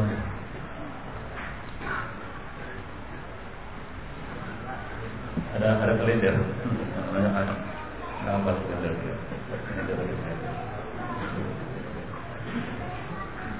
hari raya tanggal berapa kita ini? Kemungkinan kemungkinan. Kemungkinan. Kita belum tahu kan pengumuman dari pemerintah anggaplah tanggal 10 ya. Berarti kita masuk lagi tanggal 19 jadi kita libur, mulai libur di tanggal 5 tanggal 12 tentunya dan kita masuk lagi tanggal 19. Ya, tanggal 19. Tanggal 19 bulan 9. Bulan 9 ya. Tanggal 19 bulan 9 kita mulai eh, apa namanya ngaji lagi. Baik. Jadi Pak sebagai tambahan di dalam majelis ini eh, kita sudah masuk ke 10 hari ha, besok ya. Eh, besok malam kita sudah mulai masuk 10 hari ter terakhir. Jadi ingatkan sekali lagi, memang Ibn Ya menjelang 10 hari terakhir ini godaan dunia juga semakin besar. Semakin berat. Yang bisa mengalihkan kita dari ibadah apa? Yang bisa mengalihkan kita dari ibadah. Ya. Misalnya apa?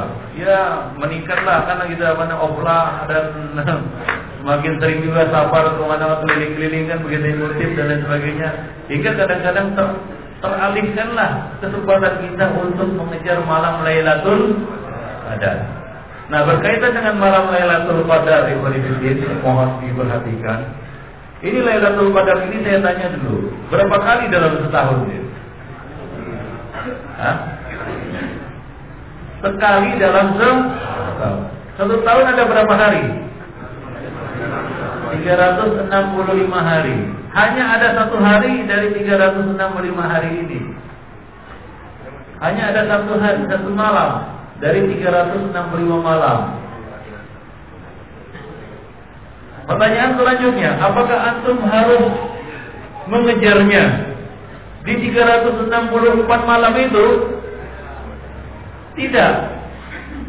Kita dimudahkan ya, diperkecil lagi yaitu pada bulan Ramadan. Apakah 30 malam kita mengejar terus setiap malam? Tidak juga. Kapan? 10 malam terakhir. 10 malam terakhir juga apakah 10 malam kita harus mengejarnya? Tidak. Kapan? Malam-malam gaji. Berarti tinggal berapa malam kita ke apa namanya? Lima. Dua puluh satu, dua puluh tiga, dua puluh lima, dua puluh tujuh dan dua puluh sembilan. Cuma lima malam. Lima malam ini dari 365 malam kita kurangi 360 itu sudah langsung mau apa namanya mau mau apa mau tiga enam puluh nggak nggak nggak bangun-bangun malamnya mungkin ya terserah. Tapi untuk lima malam ini ini kesempatan. Artinya inilah kemungkinan-kemungkinan kita nggak tahu rahasia. Allah Subhanahu wa taala merahasiakan Nabi cuma bisa memberikan suatu prediksi yang paling yang paling mendekati. Ya, ya malam-malam gajah ini. Jadi cuma lima malam. Lima malam saja. Godaannya besar lima malam memang, tapi begitulah di lima malam ini pula yang Wah, dunia kayaknya terpampang di hadapan kita kan kita tergoda kita akhirnya apa terlewat ya begitulah kadang-kadang setan mengalihkan manusia dari ke kebaikan digodanya kita dengan dunia kan begitu ya wah tipulah kita. Akhirnya malam-malamnya nggak bisa bangun. Apa? Nggak bisa bangun. Ya tertidur tertidur. Jadi lima malam ini kita kejar. Apa apa cara Nabi mengejar malam Lailatul Qadar? Apa cara Nabi? Yang pertama jelas beliau itikaf. ya. Itikaf. Ya, itulah rahasia Nabi selalu itikaf di 10 malam terakhir. Yang tidak beliau lakukan pada hari-hari lainnya. 10 malam terakhir beliau itikaf, enggak pernah lewat. Ya, semenjak di apa namanya di uh, apa diwajibkannya bulan Ramadan, puasa bulan Ramadan. Jadi beliau itikaf itu salah satu usaha ikhtiar untuk mendapatkan malam Lailatul Qadar. Itu pentingnya malam Lailatul Qadar ini ya bagi para sahabat ya, bahkan ya, para ulama mengulasnya ya, sampai kalau antum nanti punya Fathul Bari yang enggak dipotong-potong itu ya Ada berapa? Sampai 70 pendapat ulama tentang malam Lailatul Qadar. Ya silakan baca di situ, mengulas panjang lebar bagaimana para ulama begitu berusaha untuk dapat mendapatkan malam Lailatul Qadar ini dan para salaf terdahulu daripada ini. Jadi Nabi melakukan usaha yang pertama yaitu beritikaf. Apa? Itikaf. Yang kedua, usaha beliau adalah yang kedua, beliau membangunkan keluarga. Aiqadha ahlahu, membangunkan keluarga. Keluarga di sini ya, a, istri ya, Ya kalau bisa juga ikut anak kan gitu. Kalau bisa itu tidak masuk. Tapi yang jelas yang mukallaf yaitu siapa? Istri-istri beliau. Kemudian apa? Wa shadda mizarahu. Apa artinya shadda mizarahu? Shadda mengencangkan, mizar sarung. Mengencangkan sarung ini kinayah namanya dalam bahasa Arab.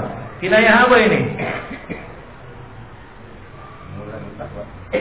Apa? Mulai khawatir. Kinayah apa ini? Syadda min Kinayah menjauhi istri. Yaitu menjauhi jima. Ya, menjauhi jima. Menjauhi istri. Kemudian yang terakhir wa ahya lailahu dan menghidupkan malamnya. Apa maksudnya di sini? Ini juga kinayah, menghidupkan malamnya menghidupkan lampu. Maksudnya apa menghidupkan malamnya di sini? Ya, mengisi malam dengan apa? Dengan ibadah. Ibadah yang paling bagus apa? Salat dan doa. Salat. Ya, Nabi mengisinya dengan salat. Ya maka di dalam satu riwayat riwayat Abu Dzar kalau tidak salah pernah saya sampaikan juga di sini bahwa Nabi pada malam-malam ganjil beliau mengumpulkan sahabat, membangunkan keluarga beliau dan mengumpulkan sahabat dan beliau sholat Hingga apa kata Abu Sa'id Al-Khudri dalam hadis tersebut, hingga kami khawatir kami terluput falah.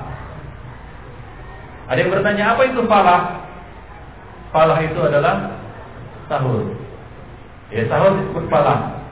Karena itu adalah sunnah kaum muslimin di dalam berpuasa. Ya, kemenangan, falah. Kenapa? Karena itu beda antara puasa kita dan puasa ahli kitab. Ya, jadi kita diberi sahur. Itu kemenangan bagi kaum muslimin. Kaum muslimin bisa puasa sebulan penuh, ya. Rahasianya itu salah satunya sahur. Nah demikian. Jadi jangan tinggalkan makan sahur. Jadi mereka sholat, ya, sampai menjelang apa? Sampai menjelang sahur. Artinya beliau beliau isi itu dengan apa? Dengan ibadah. Beliau isi dengan ibadah.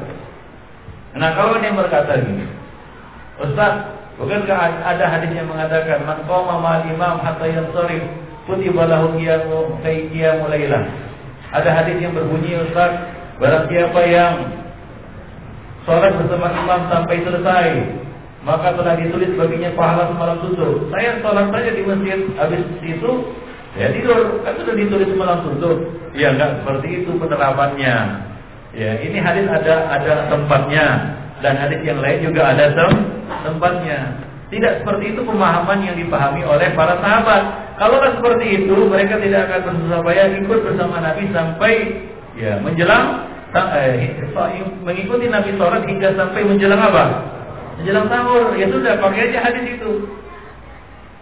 Kenapa nggak ikut bersama Nabi? Wah, sudah, sudah ikut dari awal. Ya, sholat bersama imam sampai selesai. Nah, kemudian apa? Ya tidur. Nah, jadi intinya para salaf, ya, Nabi dan para sahabat dan juga para tabiin dan para ulama khusus untuk malam-malam ganjil ini mereka mengisinya dengan sholat. Ada hadis khusus man qama lailatul qadri imanan wa tisaban ghufira lahu ma taqaddama min Nabi. Barang siapa yang uh, sholat pada malam Lailatul Qadar Lailatul Qadar kan kita nggak tahu. Artinya apa maksudnya? Maqam Lailatul Qadri yaitu malam-malam yang diperkirakan Lailatul Qadri yaitu apa? Malam-malam ganjil 21, 23, 25, 27 dan 29. Ghufira lahu ma taqaddama min dzambi. Diampuni dosa-dosanya yang telah telah lalu. Nah demikian yang Fiddin. Azan ya Allah wa iyyakum. Jadi saya untuk dilewatkan cuma lima hari dari 365 hari. Artinya kita punya 360 hari lah kalau mau ngorok silakan ngorok kan gitu ya. Tapi kalau untuk lima hari ini masa nggak bisa? Ya. Sudah itu kalau nggak bisa juga sudah Ya seperti dikatakan keterlaluan kan begitu. Nah demikian. Keterlaluan. Ya jadi gunakanlah. Ya dan itu termasuk salah satu apa? Ya sunnah yang selalu dilakukan oleh para salaf. Ya jadi janganlah kita apa namanya menyia-nyiakan. Ah, tadi kita katakan apalagi godaannya semakin berat menjelang hari raya. Ah, itulah dia panennya di situ kan begitu. Nah, kita kayaknya dihadapkan kepada dua saja itu. Pilih ini atau ini. Kadang-kadang mau dapat dua-duanya susah. Ya? Enggak enggak terkejar. Nah, begitulah ibu fillah dan Allah ya mudah-mudahan ya kita bisa apa namanya? ya mendapatkan malam Lailatul Qadar tersebut.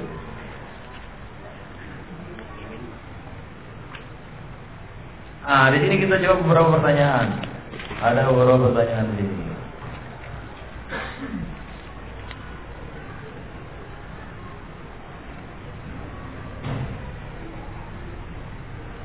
Antum tadi pelajarannya dicatat kan? Ya, dicatat, nanti ditanya lagi. Kalau bisa jawab, hati-hati ya. Tapi kalau nggak ada catatan gimana bisa jawab?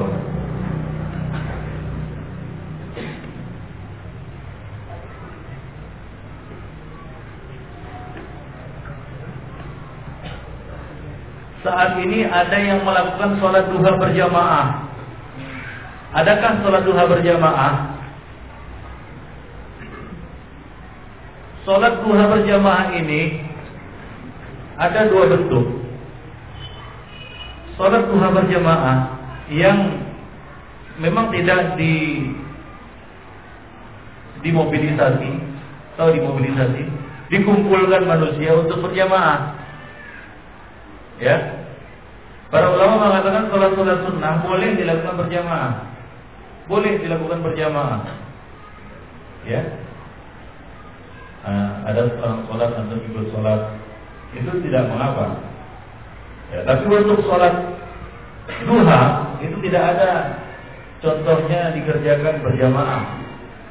Ya, tidak ada contohnya dikerjakan ber berjamaah. Apalagi memobilisasi massa untuk sholat berjamaah, mengumpulkannya di masjid. Ya, kemudian apa? Mengerjakannya berjamaah. Ya, contohnya yang lain adalah yang sama seperti sholat tasbih. Ya sekarang ini lagi tren Ya di mana-mana ibu-ibu itu yang menjadi sasaran empuknya. Ibu-ibu disuruh pakai putih-putih kan begitu. Naik angkot, nah itu sudah sudah terpilih itu. Ini ini apa namanya? Ya bid'ah yang berkembang pada akhir-akhir ini. Sholat tasbih itu masih diperselisihkan dalilnya, sahih atau tidaknya. Anggaplah sahih. Anggaplah sahih. Tata cara pelaksanaannya tidak seperti itu. Jadi kerjakan sendirian. Ya tidak berjamaah seperti itu. Ya tidak berjamaah seperti itu. Baik, apalagi mengajak mengumpulkan manusia di masjid untuk mengerjakannya berjamaah. Yang yang mana Nabi tidak pernah melakukan ini kecuali untuk sholat-sholat tertentu yang sudah ada nasnya. Seperti misalnya sholat istisqa, ya, sholat gerhana, kemudian sholat apa lagi? Salat Idul Fitri dan Idul Adha bagi yang mengatakan itu tidak wajib, walaupun yang wajib adalah wajib kan begitu. Kemudian salat apa lagi? Salat tarawih. Salat tarawih, salat malam pada bulan Ramadan. Nah, di situlah Nabi mengumpulkan sahabat atau membiarkan membiarkan para sahabat untuk apa berkumpul mengikuti beliau. Hanya saja di awal-awal Islam beliau khawatir ini diwajibkan hingga beliau tidak keluar. Bukan karena itu tidak boleh dan tidak bagus, itu boleh dan bagus. Tapi beliau khawatir ini nanti di, diwajibkan atas atas kaum muslimin dan kaum muslimin tidak bisa melakukannya. Maka Nabi tidak keluar. Ya. Kemudian menjelaskan bahwa aku tidak keluar bukan ya karena sebab apa-apa, hanya saja aku khawatir ini diwajibkan atas kalian dan kalian tidak mampu melakukannya. Baik. Nah, kemudian pada masa Umar sunnah ini dihidupkan lagi. Baik. Adapun selain itu tidak boleh dikerjakan berjamaah apalagi mengumpulkan manusia untuk mengerjakannya berjamaah. Baik itu di dalam bulan Ramadan maupun di luar bulan Ramadan. Untuk sholat duha ya.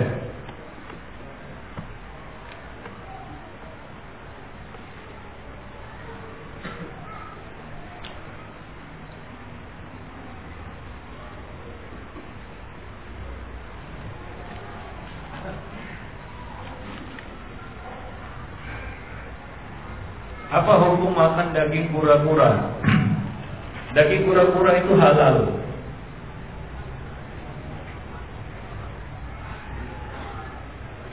Gak ada dalil yang mengharamkannya. Kalau tanya Ustaz apa dalilnya? Dalilnya adalah wa khalaqalakum ma fil ardi jami'an. Dialah yang telah menciptakan kamu apa-apa yang ada di ya, di di bumi ini seluruhnya. Artinya hukum asalnya adalah apa? Halal. Kecuali ada dalil yang jelas mengharamkannya. Nah kalau tidak ada dalil yang jelas yang mengharamkannya, maka tidak boleh kita haramkan. Silakan makan daging kura-kura. Ada yang mengatakan Ustaz yang hidup di dua alam. Itu gak ada dalam hadis pengharaman makhluk hidup di dua alam. Gak ada hadisnya itu. Ini yang diharapkan karena hidup di dua alam. Dan rasanya tidak ada hewan yang hidup di dua alam. Ya, hewan itu hidup di satu alam, yaitu di bumi. Kalau satu alam dunia, satu alam akhirat, ya nggak bisa makan itu.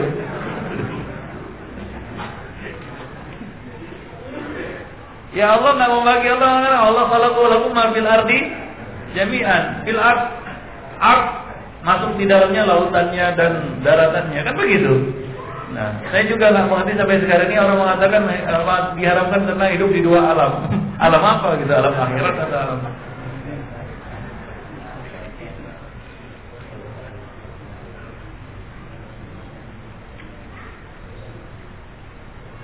Ibu menyusui bayi yang berumur satu tahun Bolehkah tidak puasa? Ibunya tahan tapi bayinya lemas Janganlah Jangan. Dia boleh tidak berpuasa. Ya. Salah satunya adalah untuk menjaga kemaslahatan si bayi. Bukan untuk kemaslahatan si ibu saja. Maka dia boleh tidak berpuasa Dan dia cukup membayar fidyah. Yaitu memberi makan fakir miskin. Untuk satu hari yang ditinggalkannya satu orang fakir miskin. Nah demikian.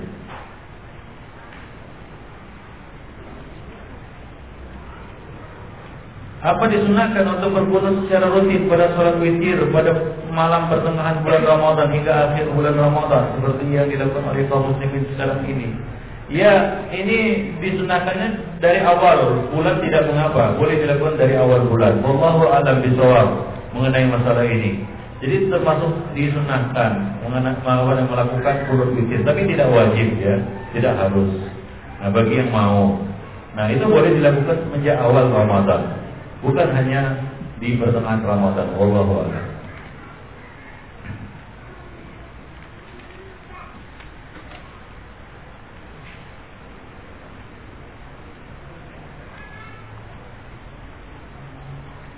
Ustaz dalam fatwa Syekh Baz dinyatakan bahwa karyawan yang menerima gaji bulanan dapat mendahulukan zakatnya sebelum haul tiba. Apakah hal ini sama dengan zakat profesi? Tidak. Ya, ini tidak sama dengan zakat profesi. Membayar zakat sebelum haul tiba itu boleh mendahulukannya sebelum haul tiba dengan perkiraan harta itu bertahan sampai penghujung haul. Ya, boleh mendahulukan mengeluarkannya sebelum haul tiba. Ya, Ibnu Abbas uh, Abbas bin Abdul Muthalib diizinkan oleh Nabi untuk mengeluarkan zakatnya sebelum haul tiba. Ya. Jika ia memang orang yang memperkirakan hartanya itu bertahan sampai haulnya, maka dia boleh mendahulukannya. Itu berkaitan dengan mendahulukan pengeluaran zakat sebelum tiba haul. Jawabnya boleh. Ada hadisnya, yaitu hadis Al Abbas yang diizinkan oleh Nabi mengeluarkan zakatnya sebelum haul tiba. Namun lain halnya dengan zakat profesi. Yang jadi pertanyaan di sini adalah apakah ada profesi yang ditarik zakatnya? Ya. Dan apakah pernah pada zaman Nabi Nabi menarik zakat dari para profesional? Artinya orang yang punya profesi. Profesi itu banyak ya. Contohnya apa? Apa profesi? Anak Ya seperti khobbas, ya kemudian apa najar, ya khayyat, tukang jahit, tukang kayu, kan begitu ya, tukang batu dan lain sebagainya, tukang besi. Itu profesi semua. Dan Nabi tidak ada mengambil zakat dari mereka. Jadi kita tidak boleh, boleh menzalimi manusia dengan menarik harta mereka tanpa hak. Nah, apa yang dilakukan oleh sebagian kelompok yaitu menarik zakat, ya, dalam tanda petik zakat dari anggotanya, ya dari gaji yang mereka terima langsung potong dua setengah persen ini termasuk bentuk kezaliman. Karena tidak semua mereka-mereka yang ditarik itu kaya. Apa kata Nabi itu? Khudhu min asmiyaihim wa turaddu ila fuqara ihim. Diambil dari orang-orang kaya dan diserahkan kepada orang-orang miskin. Apakah antum termasuk orang kaya hingga gajinya dipotong dua setengah persen setiap bulan? Padahal gajinya itu pas-pas UMR saja. Kalau gajinya pas-pas UMR itu artinya miskin. Kalau di bawah UMR artinya fakir. Iya, kalau antum punya pendapatan di bawah UMR, di bawah rata-rata, ya, kerjanya mocok-mocok kan gitu, kadang dapat kerja, kadang tidak. Ya, nggak punya pekerjaan tetap. Ya, pendapatannya di bawah rata-rata pendapatan yang harus dimiliki setiap bulannya, maka antum tergolong fakir. Kalau pas-pasan itu miskin. Ya, miskin miskin. Orang kaya itu bagaimana? Orang kaya itu yang punya harta berlebih. Terkelihatan hartanya itu nggak dipakai-pakai. Nah, uang berpuluh-puluh juta di rekeningnya kan gitu. Nggak dipakainya memang udah cukup. Ya memang dia berkecukupan. Itu namanya al agnia. Nggak pernah berkurang itu, nggak pernah dipakainya. Orang duit tergeletak kata orang. Apa? Duit. Kalau duitnya bisa berdiri, payah dia. Payah, lebih payah lagi apa jaganya kan begitu. Nah, begitulah dia. Nah, tapi kalau dia punya harta pas-pasan, punya tabungan, ya punya tabungan, tapi ya kadang naik, kadang turun, kan yang dipakai habis, kan begitu ya naik lagi. Itu namanya dia, ya, ya miskin, miskin. Orang yang cukup-cukupan hidupnya itu masih tergolong miskin, nih Jadi antum masakin. Mungkin aja berapa aja yang kaya nih, yang lainnya masakin gitu, pas-pasan hidupnya. Ya. Tapi kita kaya menjadi orang yang terkaya dengan apa? Dengan kona'ah, kan begitu. Tapi secara materi kita ya mungkin masih tergolong masakin. Bahkan sebagai kukoro, kan begitu. Jadi ini masalahnya adalah mengenai nah, apakah ada zakat profesi di zaman Nabi? Jawabnya tidak ada. Ya. Sampai para pedagang juga nggak ditarik zakat oleh Nabi Shallallahu Alaihi Wasallam. Ya, yang ada zakatnya adalah emas dan perak yang dimiliki oleh seseorang yang menjadi barang simpanannya, yang disimpannya, ya, yang dimilikinya melebihi nisab dan mencapai haulnya. Itu dia. Wallahu a'lam Ini pegawai negeri. Pegawai negeri gajinya pas-pasan, itu dipotong dua setengah persen. Kasihan dia.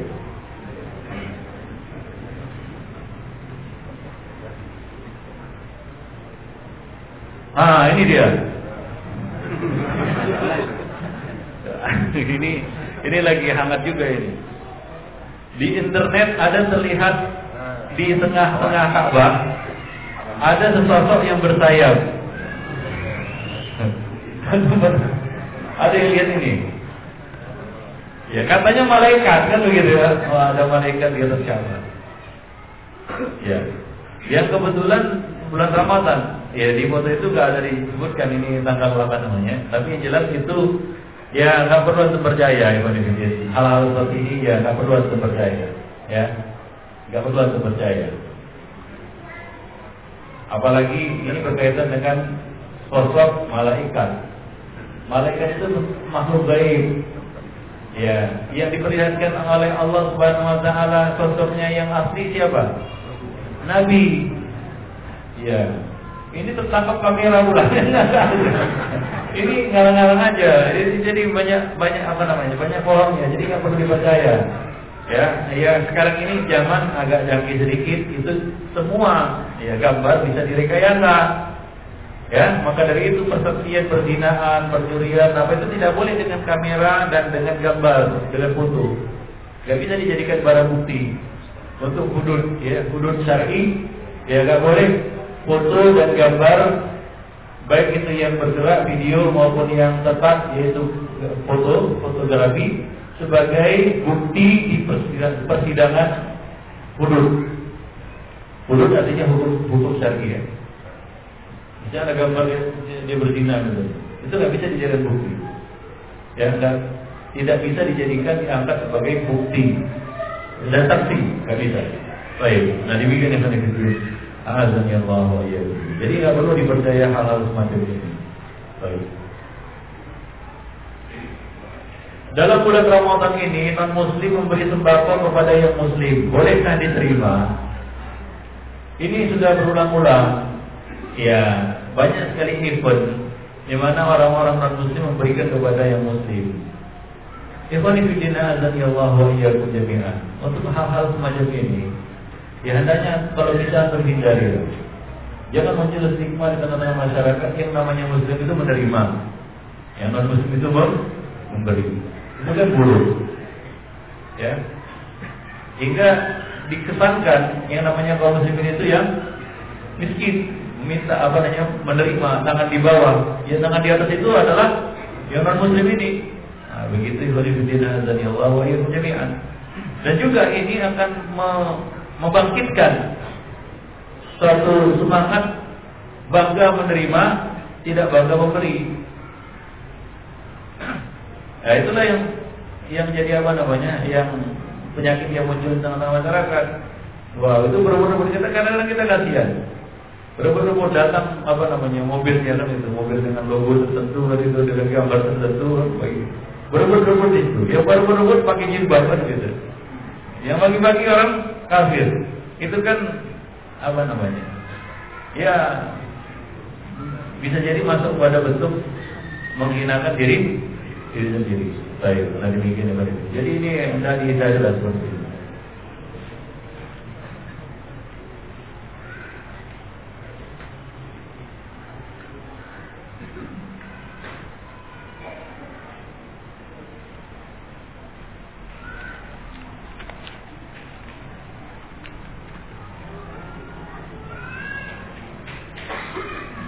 Apa benar sebelum sholat Idul Fitri disunahkan makan korma?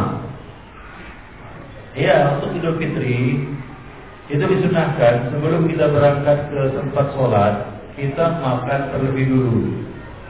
Ya, makan terlebih. Yang terbaik makan korma memang. Kalau ada korma, silakan makan yang lain juga tak mengapa.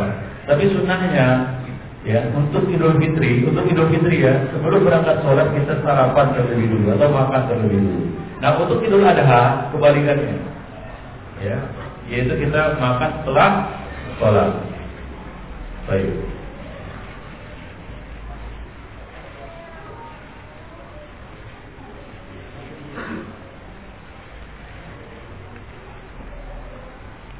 Nah ini ada yang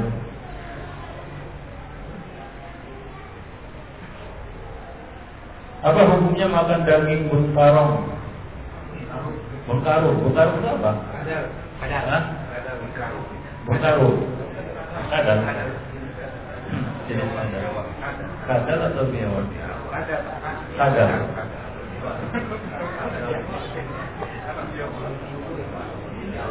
Iya. Dan otak monyet, kalau otak monyet nggak boleh ya. Tapi kalau berkarung, berkarung mana nggak tahu ini, mana nggak pernah lihat bentuknya. Tapi kalau otak monyet, monyet haram dimakan.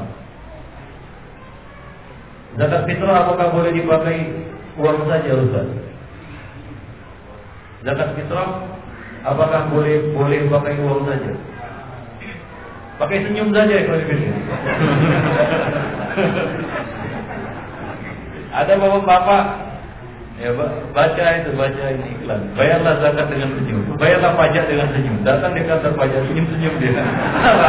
itu sudah bayarlah pajak dengan senyum. Ya bayar dengan senyum aja.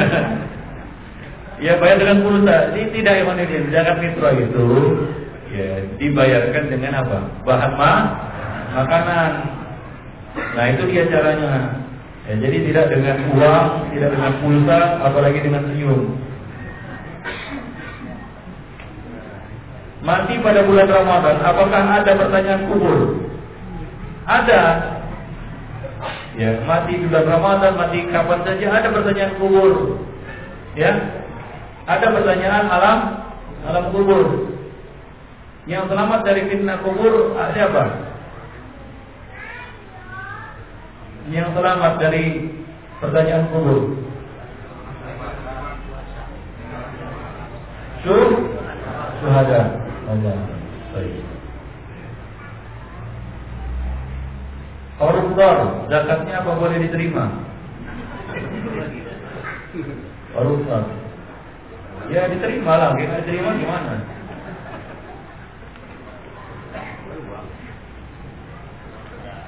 Ya cuma, ya, ya ini ada cumanya.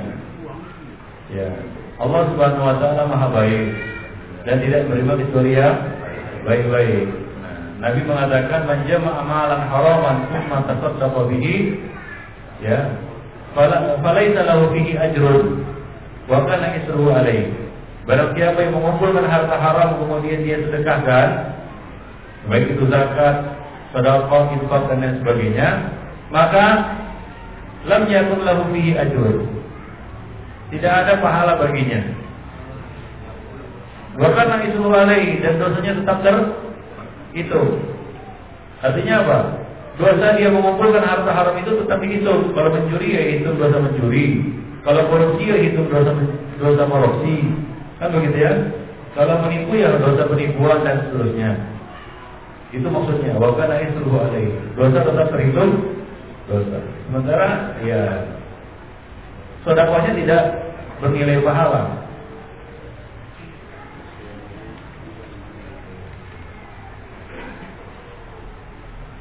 Nah, ini ada yang bertanya, apa boleh kita sholat Jumat lagi? Karena pada hari pagi harinya Idul Fitri. Ini memang Idul Fitri kita tahun ini hari Jumat. Hah? Iya. Kira-kira, kira-kira. Nantilah dijawab kalau sudah datang hari rayanya. Kita masih menunggu, menunggu apa?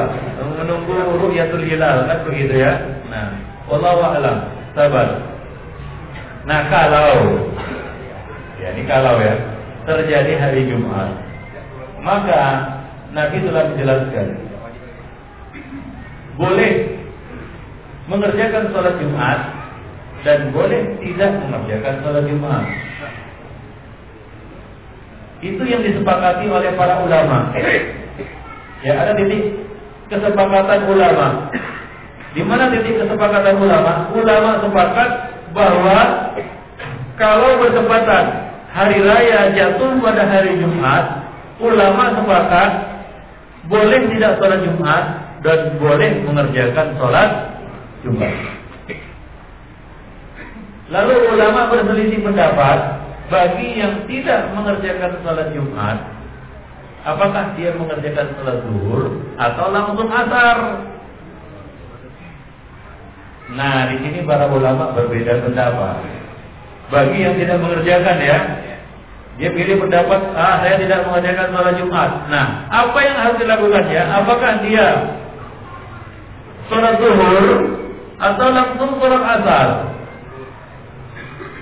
Di sini ada dua pendapat di kalangan ulama. Masyhur. Yang pertama mereka mengatakan dia mengerjakan sholat zuhur.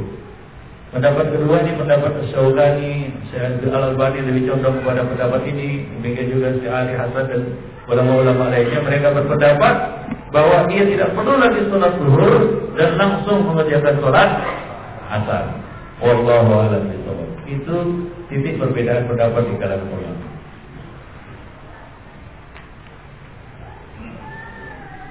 Supaya enggak selisih gimana Ustaz? Ya udah sudah Jumat aja.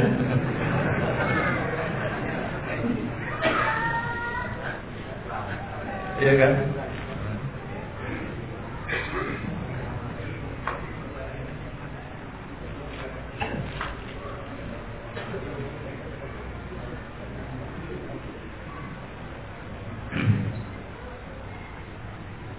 Apakah ciri-ciri orang-orang yang mendapatkan Lailatul Qadar?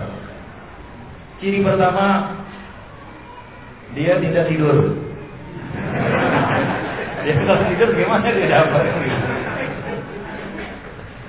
Kalau dia marah mulai pagi gimana dia dapat? Tidak dapat dia. Oh, gitu. Ya ciri-ciri orangnya nggak ada, ya, tapi ciri-ciri malamnya ada disebutkan Nabi. Ya bagaimana? Apa siapa yang masih ingat? Apa ciri-cirinya malam itu? Malam itu malam yang tidak panas dan tidak sangat dingin. Ya, kemudian malam yang tenang kan begitu ya, tidak ada hidup-hidup. Kemudian tanda-tanda lainnya ini tanda-tanda banyak tanda-tandanya, yaitu pagi harinya matahari terbit, ya apa? Terbit tanpa menyilaukan mata. Bisa dilihat bulatannya. Putih tanpa menyilaukan mata. Artinya kalau kita tantang matahari seperti ini, maka bisa kita lihat ya, bulatannya. Itu tandanya. Pagi harinya. Nah demikian. Wallahu a'lam. Itu tanda-tanda malamnya. Tapi ciri-ciri orang yang mendapat malam Lailatul Qadar ya ya intinya itu jangan tidur. Nah begitu saja ekonomi ya ya kajian kita pada hari ini dan mudah-mudahan ada manfaatnya bagi kita semua. Aku lupa hadza wa astaghfirullah li wa lakum min dzunubihim innahu ghafurur rahim. Ingat kita libur untuk ahad depan sampai tanggal 19 kita belajar lagi.